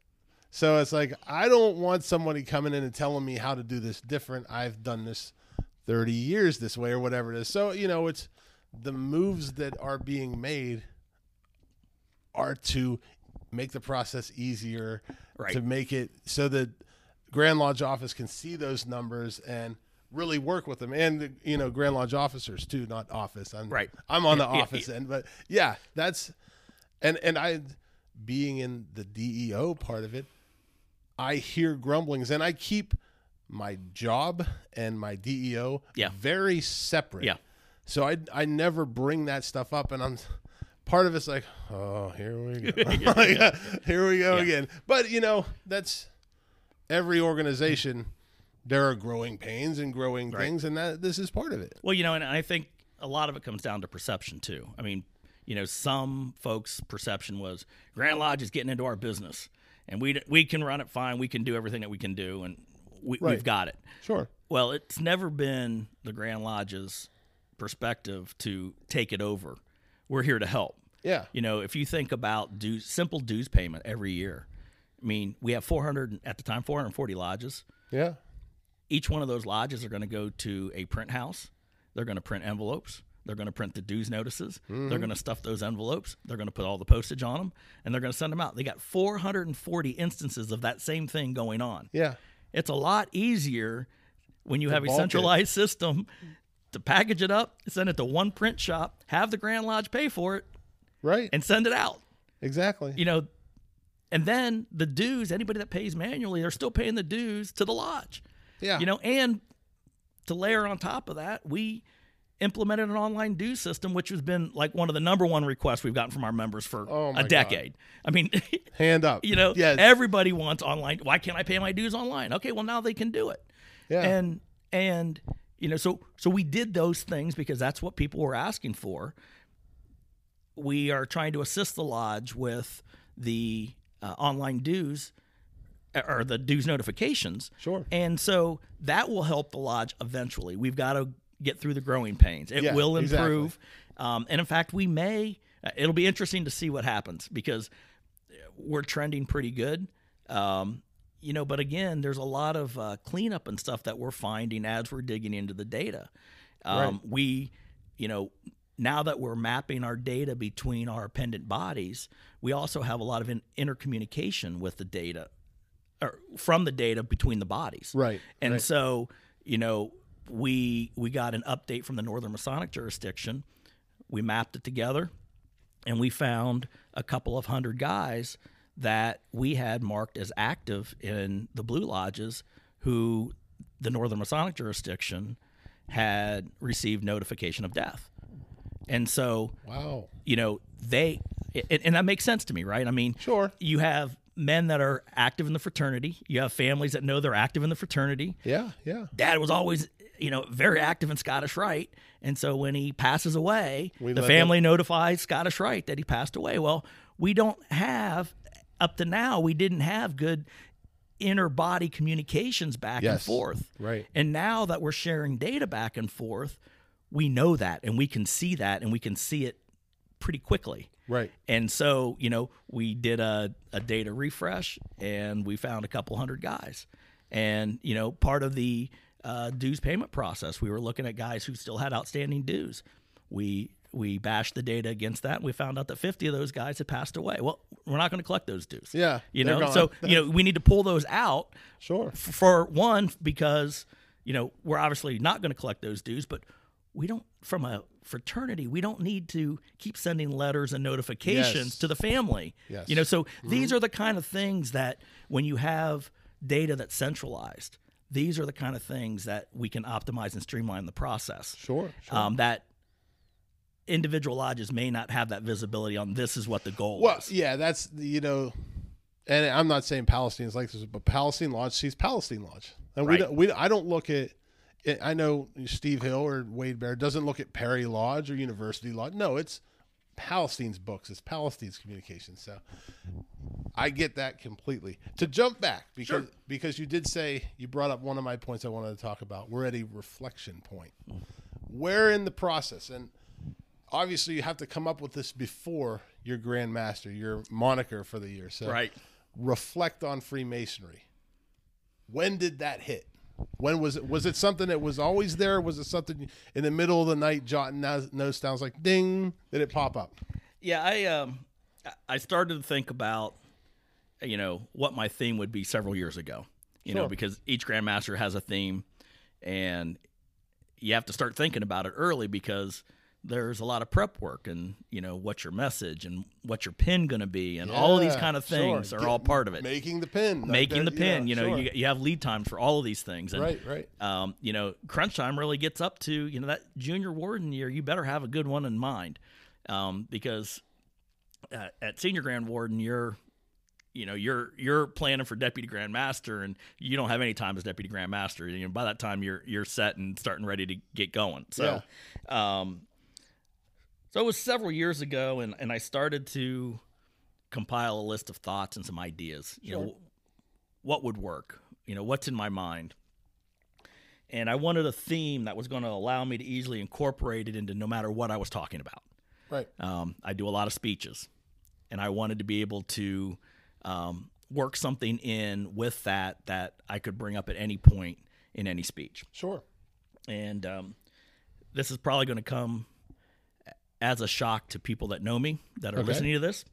Um, but I'm a bit anal retentive. Okay. Really? yeah, yeah. okay. Yeah. And uh, one of the things I've done over the time is I've kept every speech I've ever written. Oh wow. All right. So all my Masonic speeches are filed saved, somewhere. filed, filed. yeah. I have the electronic copies and I have the printed copies, all the way back from presentations I did as a junior officer at University Lodge. So I have everything. Wow. And, right. And so as I was thinking about what my theme was, I started to go back through speeches and things that I had written. Yeah. Yeah. Um, and one day I was reading back through those speeches and I found the one that I gave the night that I left the master position at University Lodge. Wow. And that's uh, awesome. And my speech was about reflecting back on my year as a master and the things that we did at the lodge and Yeah. and those kind of things. And it just all of a sudden like the light bulb came Man. on, and I was like, okay, I've got it. And uh, Wow. so I had it, and I started thinking about, okay, I could talk about almost anything. You know, I Yeah, could- that's you this know, is you- boundless. you know, I, there's nothing I couldn't talk about reflecting back on, you know, grand, Yeah. past Grand Masters and lodges and Sure. years of master and, you know, my year as deputy. I mean, there's so many different things you can reflect back on. And Right. so once I had it, then I started sketching my pin. Okay. And I said, okay, I can make this work. You know, I want the shiny pin. I want the reflection. Yes. You know, and, um, and, you know, I'm kind of a simple guy. I didn't want it to be real fancy or anything, but I wanted it that people could look at the pin and get the Get the theme gist. and the and the yes. pin. Um, so once I had that, um, I, I knew I had my theme. I knew I had what I wanted to do, and now all I had to do was wait and hope. That it all. Well, that another Grand Lodge officer in Oh, front of me didn't steal it. did well. Not didn't steal because you know when you get your theme, you're going to be real quiet, and Yeah, yeah. you just hope that somebody in front of you doesn't have the same idea Sure. or something that's really that similar to it. Right. And so I'm like, oh man, please, you know.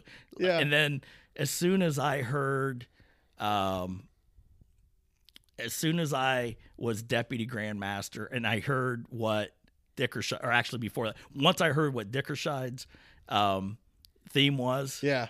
I knew I was golden Like because it didn't breath. matter at that point. Yeah, I mean, yeah. you know, he was already set. He already had his theme. He already had his pin. Sure. Um, and so then I was, you know, I was free to to to to go. Yeah, And so yeah. that that's where that came from. But Well, I, I think the one thing on my end, you know, because working in the office, I I obviously have access to that stuff before Mm-hmm. general population, and the PDF. And if for everyone not listening, if you have not seen the pin, it's got the square and compass in Ohio, reflect on Freemasonry, and most worshipful brother Timothy S. Wheeland. It's mirrored.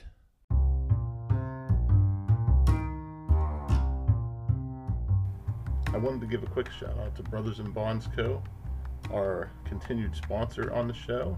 They just released our merchandise line for the Traveling Masonic podcast. We have a few different shirts, a coffee mug. Go over there to brothersinbonds.com and give it a look. Thank you. So so it's very easy when you see that pin that it really hits on like reflected. So I saw the PDF first and I like it. It's very sharp, very to the point, but it's not mirrored. I'm like, oh. and and it wasn't that I was upset with the phrase or whatever. And you're right, it, it is I don't want to say it's plain, but it's to the point. Yeah. You know, it's not a bunch of frills, Ohio Freemasonry. right. So when we got to the annual communication and you get installed and you get um, pins handed out so you can hand them out, all of them are mirrored and you get, and it just hit. I'm like, oh man, that's like, all right, that is really sharp. Yeah. Because at the beginning, see it, I'm like, all right, I wanted more, but I'm I'm flashy, so you know. Once you saw that, it wasn't a wow, drop the ball. It was a okay. Now I understand the whole thing because the PDF didn't give you that mirrored Right. thing. It was just kind of a silvery looking. Well, well, you know, and, So- and when you're making your pins, that's always a challenge because you're working with the company and Yeah. you're, and you you have something in your mind. You have this vision that's in your head of what it needs to be. Yes. and you know in again in my corporate world i i work with designers you know or websites and things like that and Sure. we can i've always tried to be abstract a little bit and say this is what i'm trying to accomplish this is what we want to do and then you let the design people go and Yeah, you make their let job. them Let that's them what they do thing, yeah. and the designers came back and they had i don't know five different things and i was like no no no no no i really mean i just want a simple flat pin you know they had all the 3d imprints and all the other Yeah, yeah. craziness and i'm like where does this say reflection you know if you were across the room you know there was no reflection there was no none of that and i'm like simple flat shiny reflection Yeah. you know, band around the edge, simple.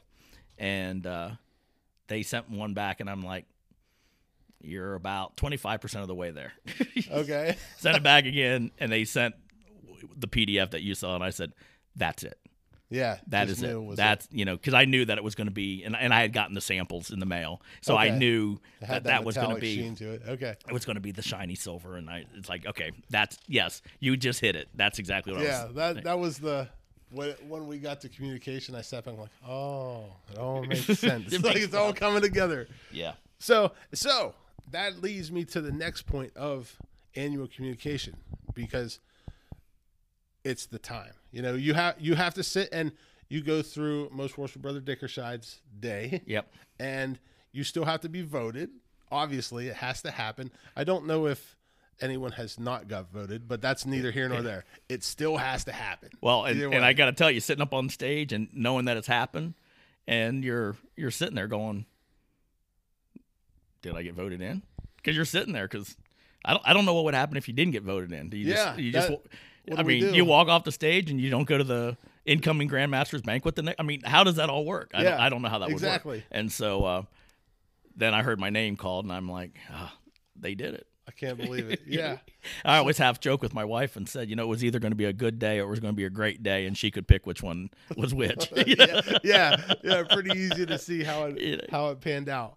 So that installation, because you know, even you know, talking with, and and I want to group Ohio here, not not to leave most worshipful brother Ward out, but because my experience is in Ohio, and you know, Jess is a couple years out, so yours is you know around five months ago, so it's still right there. You know, Mm-hmm. Yeah. it's still in the back of your head, just uh, unbelievable. What are your thoughts on that? How do you have thoughts, or is it just like a wild wedding reception where everything happens so fast that at the end you're like, "That was awesome." I don't remember a lot. Yeah. well, it was, you know, we, we've switched to that consolidated Grand Lodge, so Yes. everything happens in that day. Yes. And so, you know, the Grand Lodge actually, you know, we're actually there starting on Wednesday. So, Okay. you know, most people arrive for Friday and stay over for Saturday, and that, you know, that's about it. Sure. But on um, Grand Lodge officers, we get there on Wednesday. We do a dinner with the Grand Lodge family. Uh, Thursday is the day of Grand Lodge committee meetings. Everybody meets. Those Right. committees go on then. Um, Thursday night is the uh, outgoing Grand Masters banquet. right. Friday Yes. is the day. Um, the elections take place, and then Friday night is the incoming Grand Masters banquet, and then Saturday becomes deputy and DEO school. Right. And so it is a whirlwind experience, to say the least. I mean, it is just, it's it's just, it happens quick. right. Um, but it is still fresh. For me, I wanted to hit the ground running. I have a lot of plans. I have a lot of projects. You know, Right, I, right. I have a lot that I want to get done. Okay. Um, I I have the mentality of let's try to get more done than we could possibly get done because whatever we get done will probably be more than if you set the bar too low. yeah. So let's get a lot done. yes. And so I really wanted to hit the ground running. Sure. Um, and so, um, you know, I look back and I think we did hit the ground running. Um, we got a, a couple of things done in that first or second week. You know, we got uh, new member communications going out. You know, I felt that it was very important that members that were uh, just initiated into the fraternity should get a welcome letter from the. Grand Lodge. Absolutely. I Um, loved it. And that when men were raised, they should get a congratulations letter from the Grand Master. Right. And we implemented that. It was like the first week or second week um, that I had come in. So, you know, we started to turn some of these projects around pretty quickly. And uh, like I said, we got we got a lot more, but um, we've gotten quite a bit accomplished. But you know, we're five and a half months in, and I'm still looking out, going, we still got a lot to do. yeah. and there's a lot you to do, and the time's going. Time's yeah, going quick. Going quick, and Yeah, so yeah. you know, I, I've got to try to get as much through the funnel as I possibly can, um, and, and, and lay the groundwork. I mean, I, I can't get it all done, um, Sure. but hopefully the seeds are planted and they make enough sense to the guys behind us that. Um, you know that they'll they'll carry those things on or they'll have additional ideas that's Yeah. you know part of what we need to do is to get um, everyone bought in and we started this several years ago of making sure people bought into the general idea of what was going on and because what we don't want to do is spend a lot of time and invest a lot of money on projects that the next guy isn't going to do yes. it, you know Sure. just you're just wasting time and wasting money at that point so Right. um, for the most part, people are uh, on board with the different projects. Okay. Um, probably what the priorities of those projects are probably shift up and down depending on who's coming Sure, in. absolutely. Um, but we try not to put things into the list that people would say, you know, I'd never do that. If so, if somebody, you know, any of the three, four, five guys behind me would say that's absolutely crazy. I don't want, have any interest in doing that. We probably wouldn't do it. Right. Um, okay. Just doesn't make sense. So Sure. So going now that you're grandmaster, how do you keep yourself grounded? Because there's you know, on top of when you come in the lodge, you're the guy. Wherever you go, you're the guy. Yeah. There isn't a, you know, oh, there's the deputy. No, nobody remembers the, you know, you have the big apron and the gold, Yep. And everybody wants a picture with you, myself included. It always happens. But and everybody else gets a picture too. So don't don't feel bad, everybody else. I'm getting you too.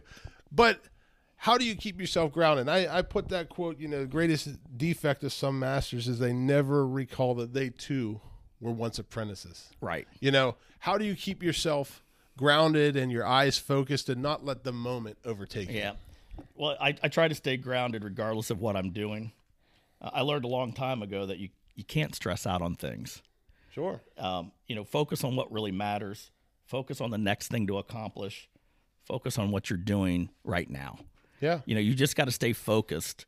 And you know, when you when you're thinking about uh, everybody was an apprentice, and I say, you know, I try to look at things as if I'm an apprentice every day Yeah. that's how I kind of stay grounded. Um, I don't know everything, and I'm always learning. Yes. None of us are perfect, True. and we are all in a continual state of polishing our ashlar.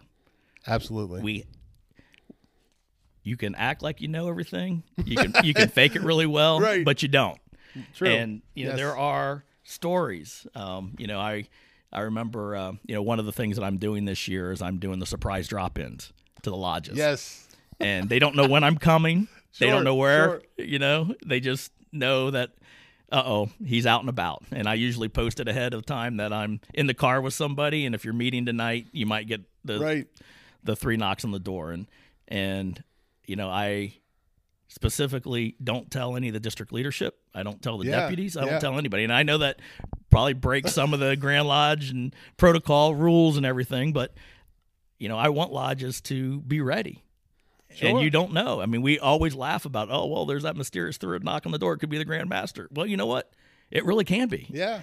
and um, you know we, uh, we we've done some traveling. Uh, usually, what we do is the first thing that we do when we walk in is we snap a picture of the Grand Tyler surprise that. Oh my God! These guys in aprons are here. what- what's going Uh, on what's going on? So you, you grab him first, and you just look at him. You say, "Don't knock on that door. Don't tell anybody we're here." Yeah. And you know we get ready, and we get everything on, and the jewels and the aprons, and and we say, "Go ahead and knock on that door." And Sure. Then you know you walk in, and the expressions on people's faces oh, are just priceless. They're just priceless. you know, they're just priceless. And and you know, and and I always tell people, I am not here to judge anybody. It's not an inspection. Right, I'm here right. to meet people, have a good time, shake some hands, and enjoy Freemasonry. Yeah. That's yeah. what it's about. And um, you know, and we've dropped in on some inspections, you know, and Sure. and that's always a good time as well. And you know, and and and it's funny because I always I go back and forth if I should do that or not because I know I add stress into the room. You know, Sure. Oh, and, yeah, and yeah. and I always tell people that you don't need to be stressed. I was you one. I, I remember. I remember Yeah. when I was in my inspection. I remember when you know the the district deputies knocked on my door and walked in Right. you know, and and I got all nervous and and I said even in the 14th district, some of these guys that are masters, they get all nervous when I walk in now, and I, and I say why? Yeah. I said I knew you before I was ever even the Grand Lodge line. Why are you guys all nervous just because I walk in? You know, Right, right. And uh, you know, again, it's it's back to trying to stay grounded and stay humble. Um, Sure. And and you know, I was at uh, an inspection, and there was a few words missed here and there, a few lines. It was it was no big deal. And afterwards, you know, I I told him the story. I said, you know what? I said three weeks ago, I was doing a reconsecration ceremony, and there is a phrase that we use part of the way through the ritual, and it talks about establishing and confirming. And I got to that, and I knew it was an E word, but I couldn't think about what the E word was. Yeah. And I froze. I absolutely froze and I couldn't figure out what it was. And my good buddy behind me, Right Worshipful Brother Grindle, Deputy Grand Master, spews out empowering. So I say empowering because I was prompted. Okay. And as soon as I said that, I said, that word isn't in this ritual. No.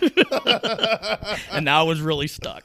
yeah. And then I looked over at uh, uh, Most Worshipful Brother Keith Newton, secretary, who's over there on my left. And he's at a loss as well. And he just kind of shooks his head. and so then I look over at Most Worshipful Brother Kokenauer, who's over on my right. And right in the middle of the ritual, he says, you know I know all the words, but I wasn't paying attention to what where you were at, so I can't tell you what what you need to say. He was just living the moment. So we all just chuckled and we moved on. yeah. And uh, you know, and I say that to tell people that it doesn't really matter what position you're in. We've all been there. Yeah. It- we've yeah. all we been miss there. A word. It's So okay. Just relax, enjoy it. If you if you're not having fun while you're doing it, you're not doing it right. Right. And so just enjoy it because you know the experience will be over one day. Yes. And you better Oh, yeah. enjoy every minute of this while you can. Yes. And just have a good time with it. Sure. And, you know, there's time to be serious and there's time to be, you know, when we're doing our ritual, we're bringing in new guys, but you still got to have fun. Yeah, You know, and, yeah. and, and that candidate that's there is going to know if you're all stressed out or if you're having a good They're time and know, enjoying yeah. it. So, Well, that's with you know the random drop-ins. Guys at my lodge, number one, I get razzed all the time, but it's because I'm around Grand Lodge guys more often than the normal. I would say the normal Mason, only because yeah, I have a dialogue and I work with, and the things I do with the podcast, and just because I'm a social media guy, you know, I get it. Like people want to see pictures, and if I take pictures of just me, they don't want to see that all the time, you know. So with the random drop-ins, they're like, "Tim's coming, isn't he?" I'm like, "I don't know." He might. He and they're like, "Yeah, he's coming, right?" I'm like, "I don't know." He does not tell me. They do the car thing and then they show up. Mm-hmm. Okay. One of my deputies like, "I heard Tim's coming." I'm like, "From who?" He's like, "Well, you know," and I'm like, "I don't know. I don't know what is happening." Like maybe, maybe not. Maybe, I- maybe not. you know so that was the big and they kept asking like guys i really don't know this but the second thing you know when you say about adding stress when you come in how many stories how many things that happen that are fond moments or defining moments happen because it was real easy how many of those stories you go like you know what it was so easy when i was master Right. no, no, you remember that part where you were like, "Holy shit, there's a ton of stuff." And you did it and it happened and you put everything together for that entire journey or you know, I can't believe Tim showed up and we just rocked it then. You know, that will be a defining moment for whoever that was the rest of their lives. Yeah. You know, so do it. Be Yep. the be the stressor. That's a tip from a DEO. Right. Well, well, you know, you, you know, as I said, I you know, I try to stay humble with everything I do. That's in my personal life, it's in my career, and it's certainly in my Masonic life. And and I look, I reflect back on, you know, one of our lectures where we talk about blossoms and honors and greatness, Yeah. and how the frost comes, and man falls like autumn leaves. You're right. Stay humble, my friends. Yes. Absolutely. One day, you will be that leaf that falls. You know, that's I I can't remember which podcast it was on, but we were talking about you know, you brought up reflecting in your last uh um night as master of university. And I can remember sitting it was with Tim Klein, the last one. Sitting in my last night, you know, after elections and you know, I know the next I'm going to sit here for the very beginning, but then everyone's installed and I'm out of here. And it was really uh I loved it so much. I loved the journey. I loved not not the control. It's not a control thing. It's a you know, I'm getting better and part of that is everybody else is along for the journey and we're making East Palestine. It isn't Jim Hall made East Palestine. No, I'm one little cog of East mm-hmm. Palestine Right. and it was you know that it's wild when that happens and then you well i mean then sometimes instead of putting the white apron on, you get to be first vice president of Right. the district, Right. You know, but it's amazing how that happens, and you're right, like how quickly it happens. You know, then next year you're on to other things, and Right. you know, then there's another guy. there's always another guy. There's the next guy. That's right. So you went through, you got through the whole day, and there's a picture, and I happened to be in the picture. I didn't take it. One, I don't remember who took it, but you came in and your hands were up. Like I I felt like that was like a ah, like the suit's off. Yeah. Let's have a good time and enjoy. What was the after like? you Oh, the after was just unbelievable. Um, you know what a fantastic feeling. Uh, I remember walking into the hospitality hotel, and it taken me forever to get to the hospitality room, Right. Because I was talking to so many people. You know, you would take a step, all- everyone comes up, shakes your hands, they're talking to you. I mean, it's great to see everybody from everywhere. And then when I entered the hospitality room that was put on by the fabulous 14th Masonic District, Yes.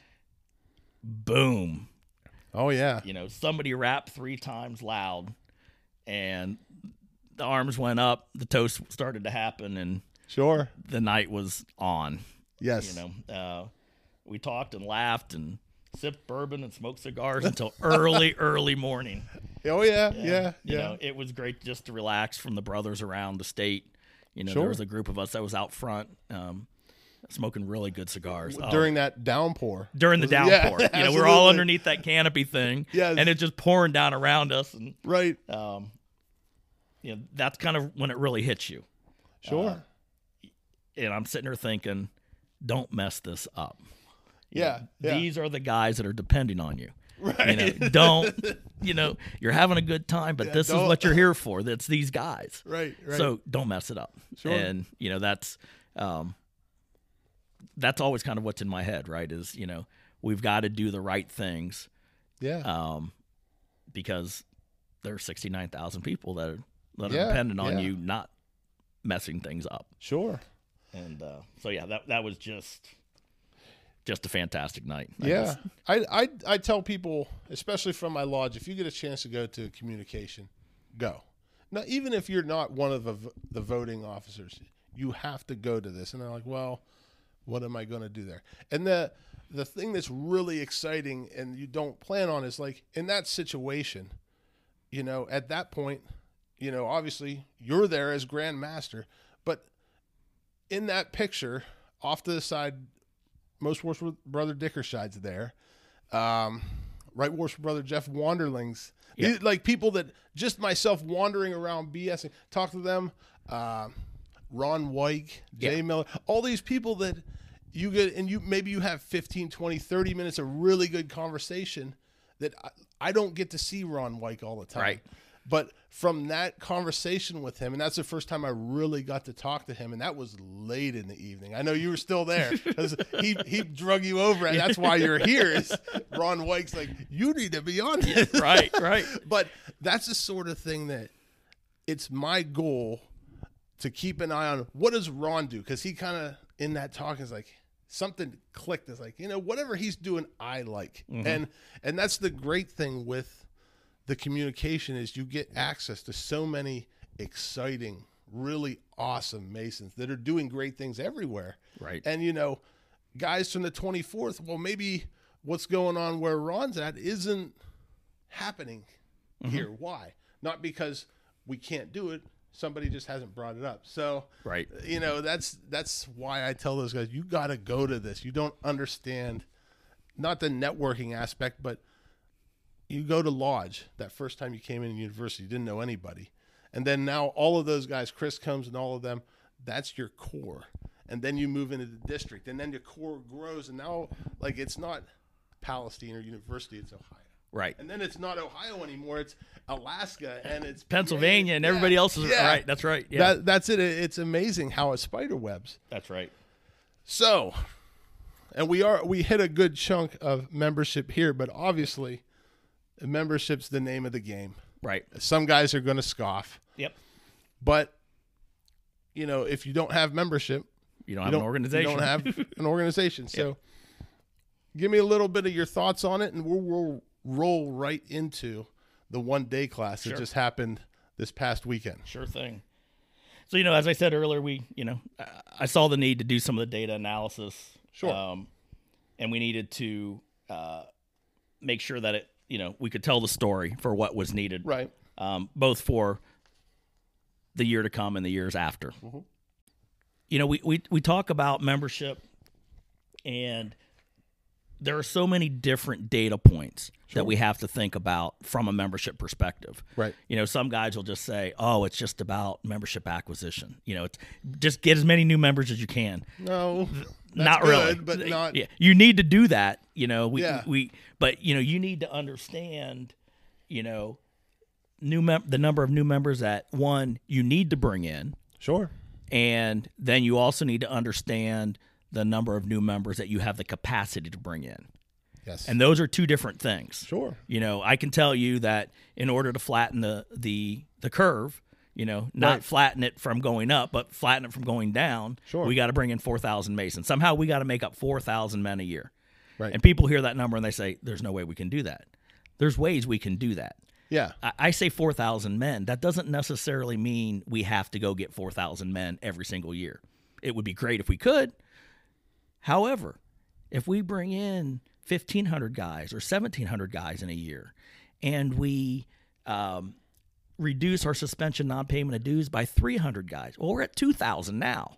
Right. You know, if, if you if you can minimize your losses Sure. Sure. and add to your gains by bringing new men in, there are ways to make those numbers up. yes. And so, um, you know, you have to think about that. You have to think about, you know, what is the retention rate from men that come in through the Grandmasters class versus traditional members? You know, what is the the non completion of degree rate? I mean, that's another stat that Yes. we stumbled on. Huge. It was huge, and You don't. You don't add that in a lot. It's like, well, it's just kind of lingering. Right. there. I mean, Yeah. um, I was listening to a podcast a couple months ago, not one of yours. It was another Masonic podcast. Okay. They had a uh, past Grand Master from one of the states, and Sure. he was definitely a uh, not a not an advocate for uh, Grandmaster classes. Okay. Um, but he was talking about his jurisdiction, and um, he was he had said that you know his analysis showed that fifty percent of the guys that came in in, in their Grandmaster class um, left. Okay. But then he, I'm sorry, 60%, 60% left. Okay. But then he went on to say that 50% of the guys that came in in the traditional manner left as well. And I'm like, oh, that sounds like there's other issues going on there. Right. I mean, 60% versus 50%. Yeah, it'd be nice to be less than that, but Yeah. um, you know, those are some significant numbers. Sure. And in there, it was funny because there was a challenge thrown out that, you know, show me the data where that doesn't work Right. you know, and show me the data that of where it's better. Right. So at the conference of Grand Masters a couple months ago, I had the opportunity to present to every Grand Master and top lodge officers or top Grand Lodge officers uh, for all the jurisdictions in North America. Okay.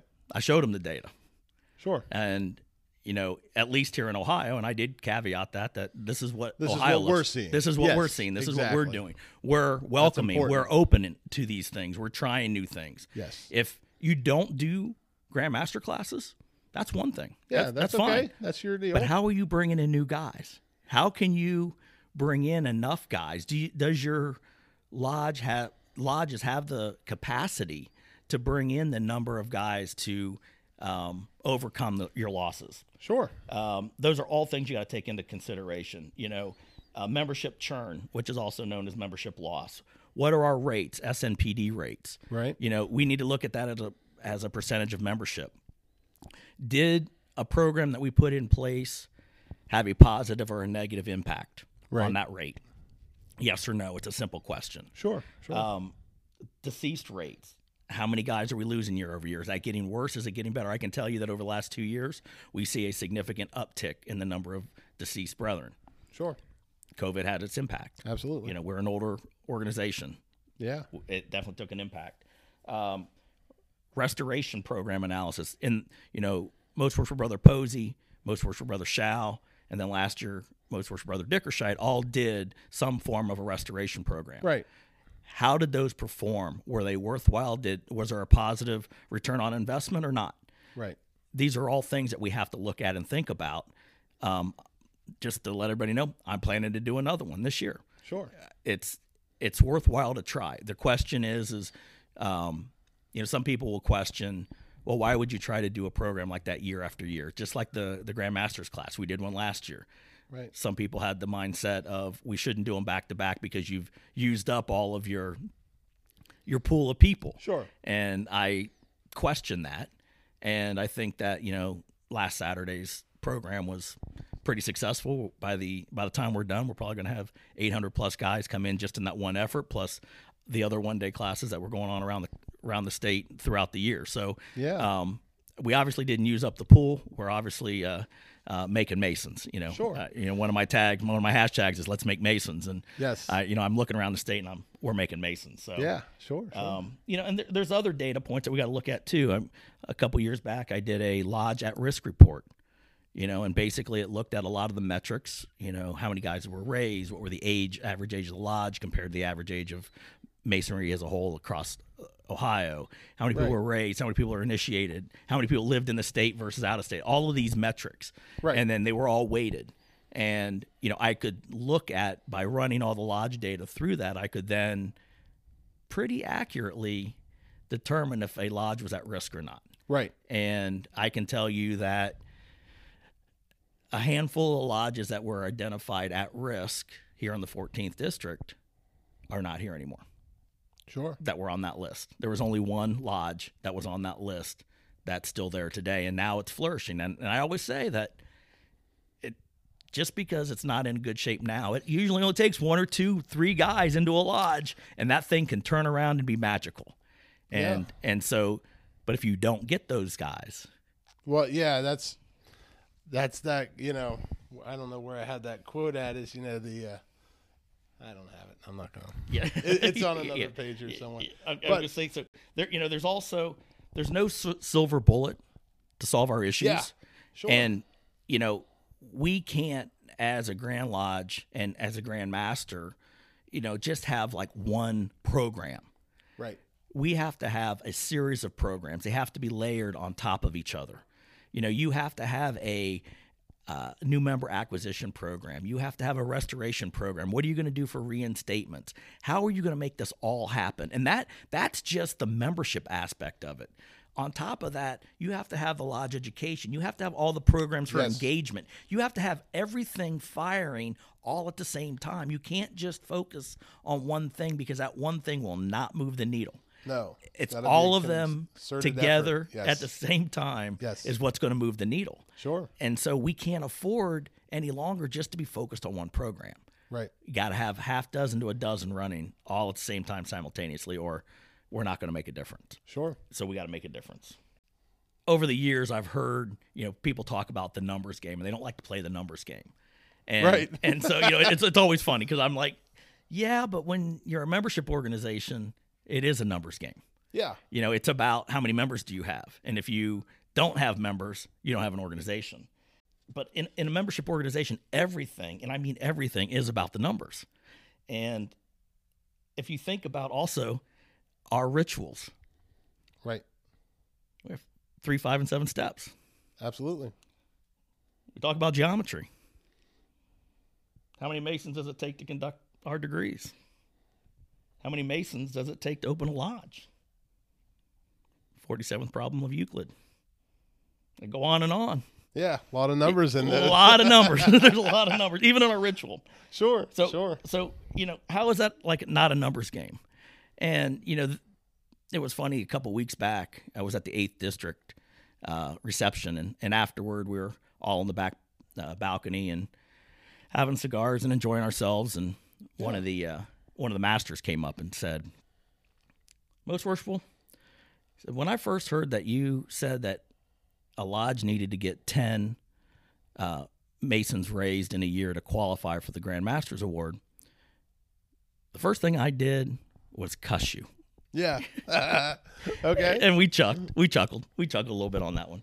And I said, Yeah. And then he, he just paused for a second. He looked at me and he said, You know what? And I said, What? He said, We got 15. And I said, Well, well how did you do that? And he said, We just tried. There you go. And I said, That's it. Give him a You know, he said, We, we started to talk to people. We started talking to people. We got in, they got interested in what we were talking about. We showed them the lodge, and they joined. And he said, "And you, you know what else?" And I said, "What's that?" He said, "I was thinking the other day, if those 15 guys next year bring in their friends, Yes. we might actually grow." Spider web. I You know, love it. You know, and it's exactly right. And, and I was like, now you get it. This is how. This is why you have to focus on membership year after year. And as I said in my rollout program and during the summer was, this can't be a we need to get ten guys because that's what The award. Wheeland wants Yeah, to get for yeah. the year. You know, that's not It's that's not the award. it's not that. We have to focus on 10 guys for every lodge every year to turn this thing around. Right. And and it can't be just a one year thing. If we lose sight of gaining members, then we will all be in trouble in the future. And actually we won't. We will enjoy this until we're gone. Yeah, It will be our great grandchildren that won't get the opportunity to enjoy Yes. this. And I really want this to be around for my great grandchildren. So- Absolutely. that that's just a funny story. That I mean, when he told me he was gonna, he, the first thing he did was cuss me. I just I just laughed and said, "Yeah, Well, I, I think, you know, one of the big things, Palestine a while ago has said, you know, if, if you, you'd think we all have big heads. Like, if we want to say we're a good lodge, we need to be doing the things that make us a good lodge, being in the public, donating to the community, raising masons, being a good lodge. And part of that is the Grand Masters Award. And if you look I don't know how many back we had. They're geared that way. Like if you look at them, you have to do inner lodge work and you have to raise masons and you have to do education things and so it's really kind of a small scale. This is what you should kind of be doing.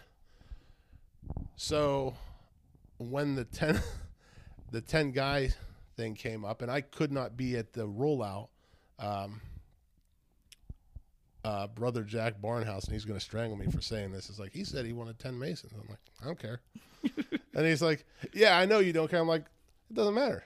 It doesn't matter what it is, because we're doing it right, now. Now it's just that's what we're doing. If you said you would have had to have three lectures, now we have three new lectures to do. That's what it is, and it's it's not that, like you said, it's not because of the award.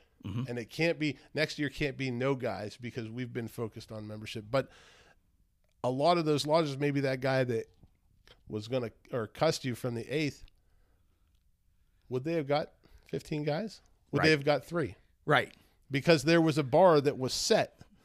So lodges out there that, you know, we don't we don't ever get any guys, but we try to get this award. Now, you know, if you bring in three guys, but you haven't brought in any for the last two years, that's a big number. it's a big You know? on a percentage basis. That's a huge increase. That's yeah, right, Yeah. and, and and that's part of you know, and I, and I said back in my rollout um, presentations that for me it's about interjecting um, business and corporate mentality into the organization. Sure, sure. And part of this is, you know, an organization should set goals and objectives.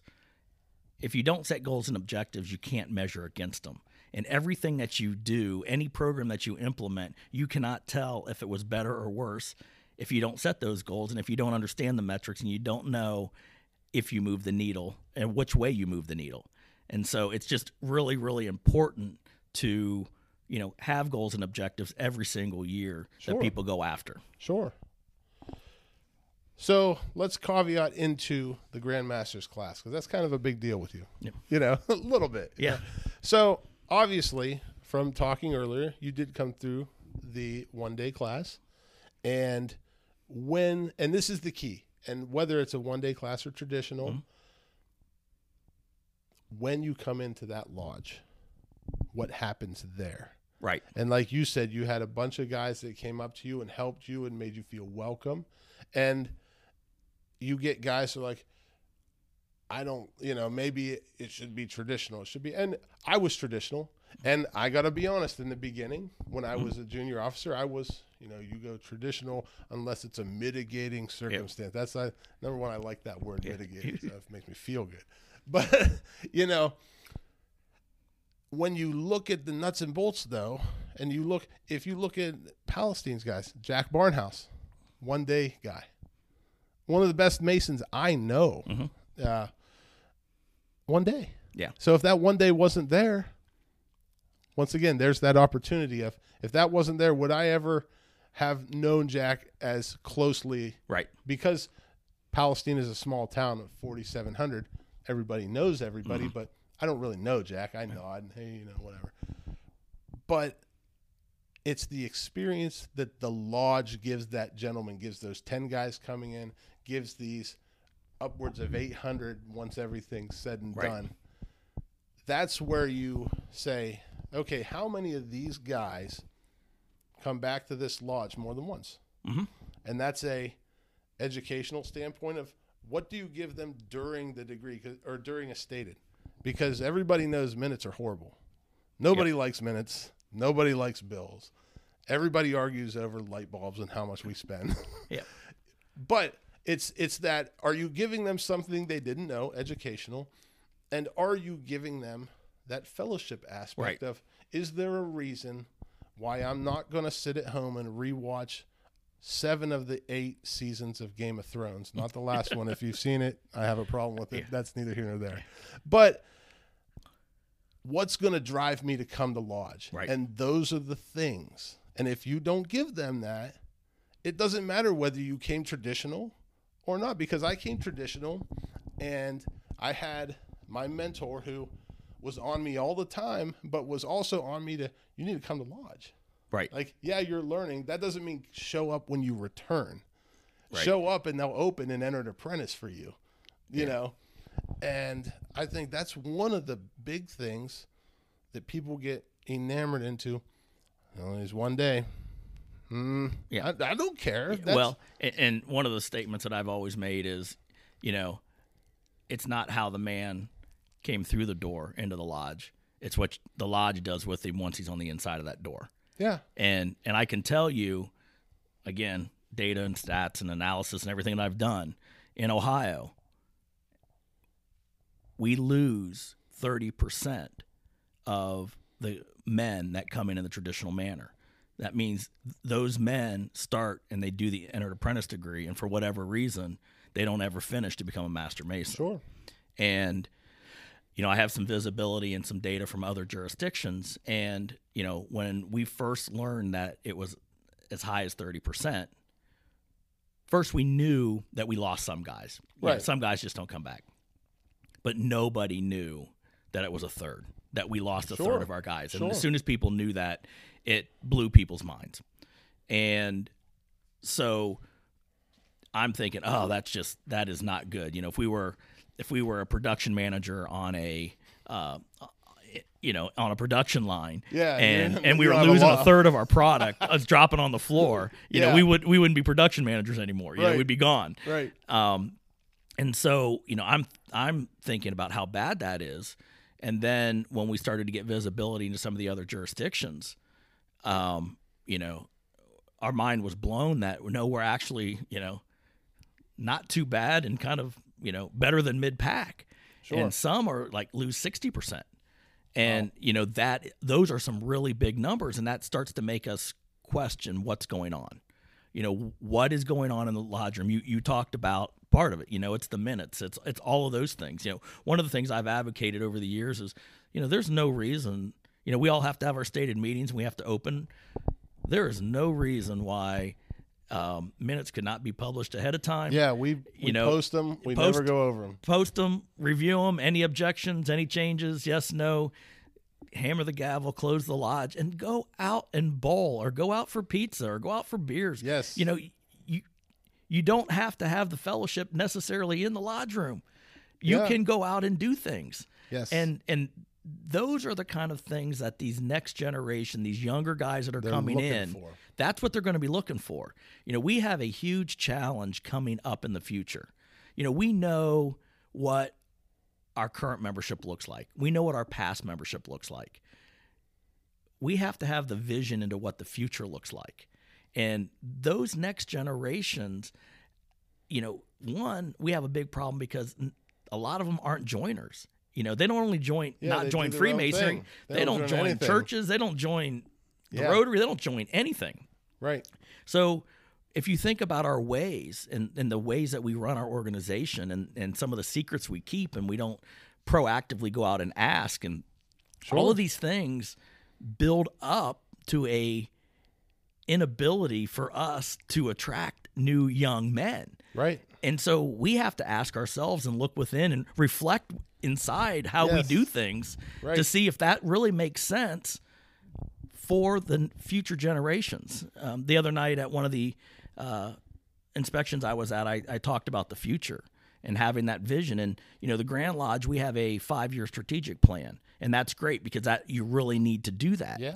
Um, because it helps drive your goals and objectives for what you're trying to do. Sure. But I believe at the Grand Lodge level, you have to have a much further out vision. You need to be thinking about 10, 20, and 30 Hey, years you- out. I'm sorry, just Grand Lodge or local lodge? Grand Lodge. Oh, okay. Yeah, okay. yeah, I just want to make sure. All yeah. right. At the Grand Lodge level, you need to have that vision because the decisions that you're making at the top of the organization will have impacts out decades in advance. Years, years, yeah. we have to understand, we have to be thinking about what processes, procedures, rules, regulations, everything that we're doing right now, does that fit to these guys that are coming in 5, 10, 15 years from now? Right. And and I got to say in a number of cases, they don't. And we have our traditions, but people have heard me say I'm an advocate for change. If if we keep what we're doing, we already know where we're going to be in 2044. right. That's what happens if we don't make any changes. Sure. And, you know, people just don't pour into the fraternity. You know, we're not going to have that World War One, World War Two generation jump. big Sure. jump. All of a sudden, we're two hundred thousand Masons. Those days are not going to happen. Right. And so we really have to st- think strategically on what do those next generations look like, and what changes do we need to make to satisfy their needs and wants moving forward Sure. and that's that's a challenge. That's that's a big challenge that we've got to step up to, um, or we'll find out what that's like in ten or twenty years. Yeah, absolutely. so, the one day class. Yep. and We've we've touched on it a couple Yep. different times. So we just so everyone knows, we're recording this on March 31st. On March 26th, this happened. So it is fresh. It is last weekend from right at this point. It'll be two weeks when you guys hear this. So, uh, but and at that time, I had listed over 700 because some of these other lodges that couldn't participate or whatever, you know. So we're going to come in around 800 or whatever that number may be. 800 new Masons. Yeah. That to me is just, I mean, as you know, membership and marketing, it's like, wow, Yeah. wow, wow, wow. Let's go. Like I'm excited. Well, well, you know that's a that's a it's a nice number to have, but it, you know if we rewind to the first one day class, now again, brand new to masonry in Ohio, this idea of one day class, and they cleaned up a bunch of EAs and fellow crafts that needed to finish. Sure. That first one, nine thousand guys came in that Well, year. and it's funny. We were talking about last night. Uh, most worshipful brother Kevin Todd. We were standing outside before we went in, and we were talking about the one day, and you know, thought it went really well. And he's like, "Yeah, we had uh, 199." I'm like, "Wow, that's a lot from." The 24th. He's like, no, no, no, no. He's like, that was Allen Lodge. Yeah, I'm right, like, right. what? Yeah, Like right, that- right. Holy You know, crap. I mean, But- I was standing in the Rife Center, downtown Columbus, uh, when I came through, and there were concerns about the capacity. It was overflowing. There was no there was no room.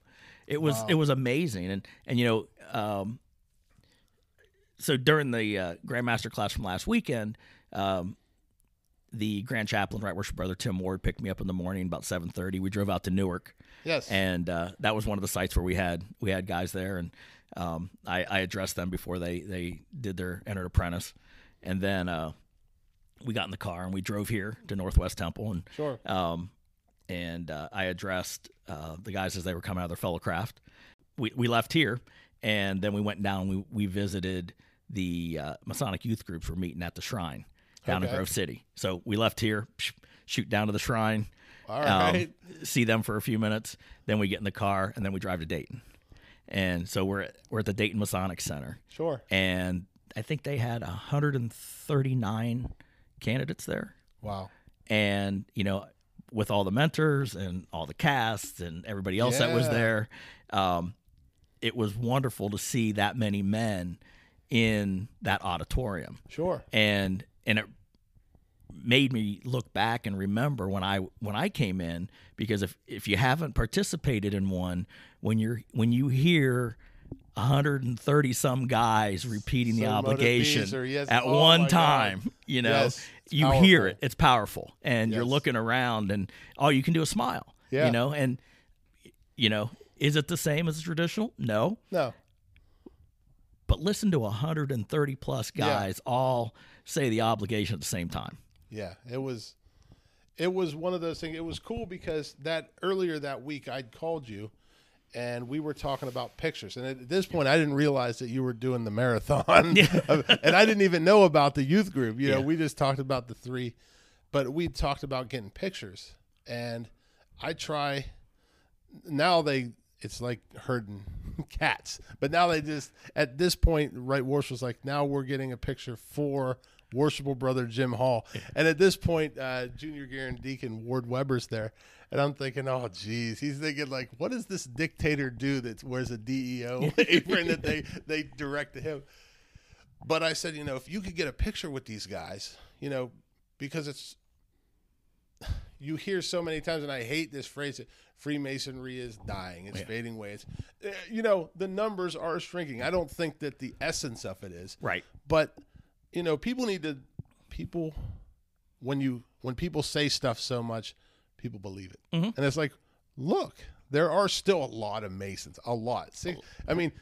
Is 69,000 125,000? No, but that's a lot of people. it's a lot of people. I tell you what, when I'm traveling around in other jurisdictions, um, and those jurisdictions have, you know, two thousand, they have four thousand. You know, their entire state jurisdictions are smaller than one of our districts. Sure. And you know, um, I had a deputy grand master uh, at the conference of grand masters uh, of DC. He says, uh, "How many men do you have in Ohio?"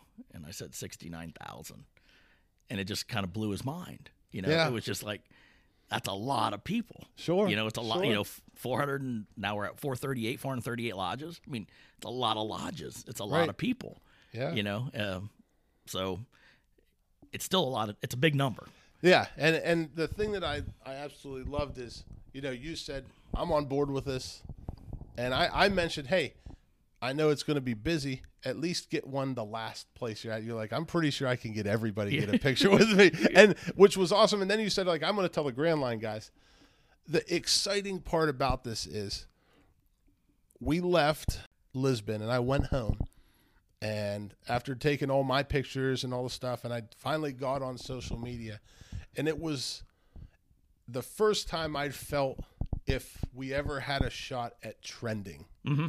This was it. Yeah. Because it was, and it wasn't just Tim Whelan sharing pictures or Ward Weber. It was Tim and it was myself and it was Lisbon Lodge and Allen Lodge It and was- Alpha Lodge. It was the, incredible. the 22nd Yeah. district and the districts, the lodges, the just- individual members, the new candidates. new candidates. And that was the one that was really that we had a few things with the Grand Lodge socials. And there were guys on there. It's like, I just got raised in so and so. Thank you. It's- that was really cool to see that going on. Yeah, my Facebook feed blew up, and Yeah. it was just picture after picture of every one of those things and different people's perspectives and Yeah. you know selfies and all of these things that what they did that day and yeah that was uh that was pretty moving when I saw all that and I said that that's a good day Yes. you know and and you know we talked about using some of those prom- those pictures for promotion and everything else and I'm like I don't know from a social media aspect I don't know that if you could have planned a campaign that would have been better than what we Like, that just was just organic. it was and raw, organic. and it it just just happened. Yeah. it was fantastic. So it really really took off and i i know it was just a really inspiring moment and and my wife will be sitting there and she's like what are you grinning about because she thinks i'm reading some funny meme and i i tell her and she's like okay. Like, like, you wouldn't get you it wouldn't like get it, what's right, happening? It isn't. But you know we talked uh, you know we talked about long range planning a little bit too. And this is the quote I was looking for. The if you can't raise fifty thousand dollars with an impromptu car wash, I guess it's not in the cards from dodgeball. You know, there's so many lodges that, and they have money, they don't have members, Mhm. or they have the whole deal and lose their building. Right. Or you know, there's a multitude of different things, and Yep. this is where that long range is like, guys, it's not appointing a steward. It's not paying this bill. It's where what are we doing for Worship Brother Waggle, who is the master? What's his year? But how does that feed into the whole wheel? Because that's just a spoke Right. in one of the gears of the entire wheel of Palestine in the entire motor of Exactly. Ohio That's right. And I, I, I don't know the answer to this, but how many lodges? And I, and that's why I asked whether Yeah. you went Grand Lodge or local. How many lodges look at that? And I think that there's not a, I would not many. yeah i i don't i'm a numbers guy i don't like to usually go by gut this i can only go by gut on this not many Yeah, you know it, it's you know more lodges need to do it more lodges need to think about it sure. um it it has the capability to help you set those goals and objectives and to lay out where you want to get to it lays that path for you to follow and Sure. um, it, it's just critically important that lodges do it. And, you know, every lodge, you know, kind of runs itself and they're going to, they're Yeah. going to set their own destiny. Right. And, you know, if they, if they follow a plan, if they put a plan in place, if they think about where they want to get to, they can achieve great things. If they just go with the flow and it's the next meeting and we're going to open and close and leave and wait till the next meeting, then you're going to get what you got. Yeah. And and you know, the more lodges that can engage in in planning and structuring what they need to get done, uh, the better off uh, they'll be, and the better off Ohio Freemason will be because we'll have a stronger foundation across our lodges. Yes. Yes. We, we had just and maybe I'm. I don't want to speak for. I'm just speaking for East Palestine. We set up a long range committee with myself and Worship Brother Bear, and that's kind of our look. Like, where are we going? Where's our money? Where's our building at? You know, what are we doing in the community? Who are we sponsoring? Where are we putting that money? You know, and and part of that is we looked at we started sponsoring well we've been sponsoring like baseball teams you know all the normal soccer this year we brought up and sponsored protein for the football team Mm-hmm. and we had a few guys like well you know we have other things there and i'm like listen what we'll do is we'll have worship brother waggle and their director of sports and the coach and the protein i'm like that's the picture that's the marketing piece Mm-hmm. and one guy stepped up he's like wait a minute he's like jim's sponsoring these because there's a, a wealth of youth right there youth men that would come in and i'm like ah now you see the Right. big picture Right.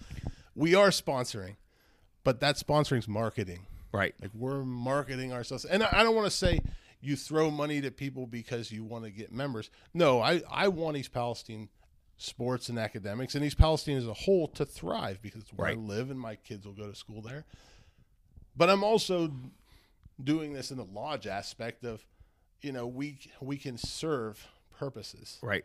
so that that's one of those things that if you look at a little long-term planning, hey, we can move our money to this aspect and start returning our own dividends too. Right.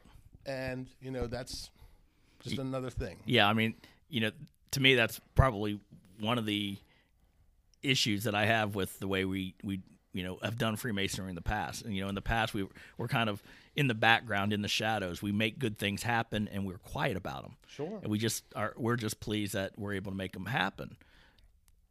But if you do that moving forward, nobody knows what you're doing, and if nobody knows what you're doing, you're not getting the recognition. And if you don't get the recognition, it goes back to nobody knows what you're doing and what you're about. Yeah. And that is not a successful um, strategy to uh, introduce yourself to new members and to eh, actually even into your community because a lot of times even though you're helping the community they don't even know that you're No. you're helping them Nope. because we don't raise our hands and say hey look what we did Yeah.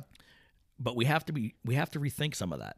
Um, people need to know that we're here, that we are actively engaged in the community, and that we're actually helping, and that that will um, pay dividends both by recognition in the community and thanks from the community. Sure. Um, but then that may also uh, start to uh, inspire questions about, well, how do I help? How Yeah. can I become? Sure, and and I think on you know on top of that, from that not take not taking responsibility, but letting people know, you get a lot of hearsay of you know, Illuminati and all that other Yeah. garbage that goes along with that.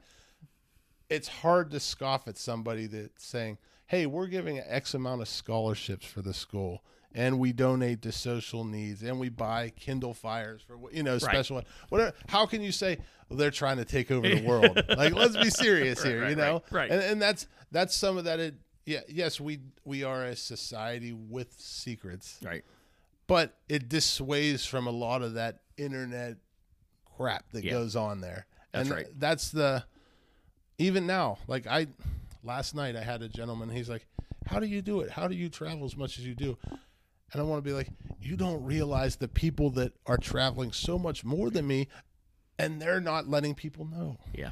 Like Right. that, you know, people don't know that they're doing that. And I'm, I'm gonna say, one of the guys that, and he, since his wife has had a stroke, Right Wharf's brother John Martin was like, every installation, every inspection, he just was a pillar of our district and would help anyone. And unless I made him get a picture, he was not. Yeah. He wasn't taking a picture, and that's to each his own. But unless you're in that circle, you don't know Right. the kind of effect that he's having, mm-hmm. or or so many other people. The Ron Wikes and Ron takes pictures, but you know what I mean. Yep. Yep. So you got to be loud about it. Be loud about masonry. Right. It's exciting. That's right. The last thing that I have is about Freemasonry bringing people together. Mm-hmm. And, you know, you spoke about how moments in time, if you go five minutes one way, five minutes the other way. Right now, you and I are sitting here having this conversation. Almost nine years ago, when I joined Freemasonry, we would have never crossed paths. Right. If it did, it would be a pure chance. Right. And that happened because one day at work on a Thursday, I got a call from my boss that asked me to come in on a Friday. And I didn't want to do it because it's my day off. And at that time, moving furniture isn't, I enjoy my day off because furniture's heavy. And I'm like, well, you know what? It's good money. I'll come in. And that next day, I rode with a Mason. And that was my first access to somebody that was a Mason because I didn't know how to become a Mason. Right. Boom. Here we are. Right. So that's that's the thing that when I talk to people, because people ask me, you know, you say you make good men better, and you the population, all the people that you meet. What do you what do you mean? Like right now, I'm in Columbus with you, who a decade ago would have known zero about. Yesterday, I was with a gentleman in Salem, and the day before that, I was on a Zoom with people in Dayton, Worthington, Boston, Right. and then had the chair of the education committee of Wisconsin texting me, all because of this. Mm-hmm.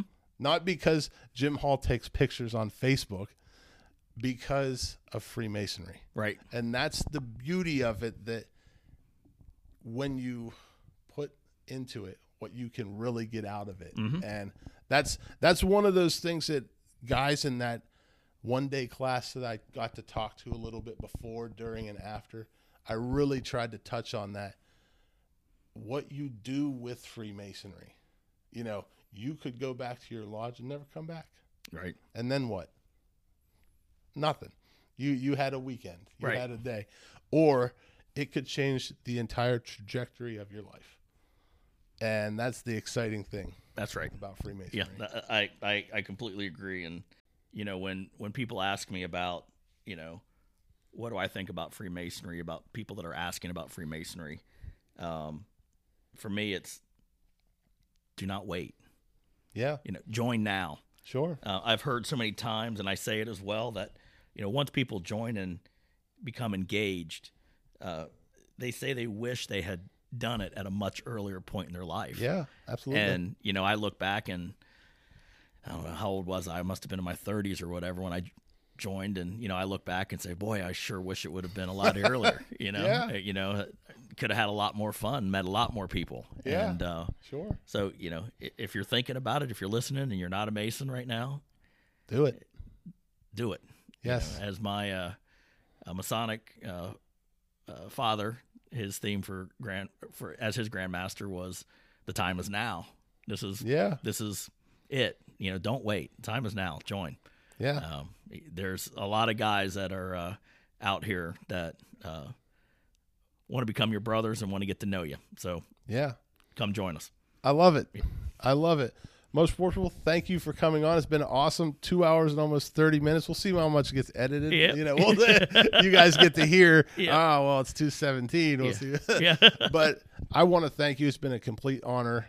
Thank you for taking the time out of your busy schedule. Hey, no problem at all. I certainly enjoyed it. You know, I uh, it is about uh, you know getting the word out however we Sure. can. This is a, a unique opportunity for me. Yeah. Um, I don't think I've ever really sat down and been interviewed by anybody, and obviously using uh, some of the latest technology to get the word out across. Uh, I would say across Ohio, across the United States. Sure. Um, this is this is a fantastic experience, and I appreciate it. Awesome. Well, thank you. I want to thank everybody for listening again, and we will see you later. Thanks.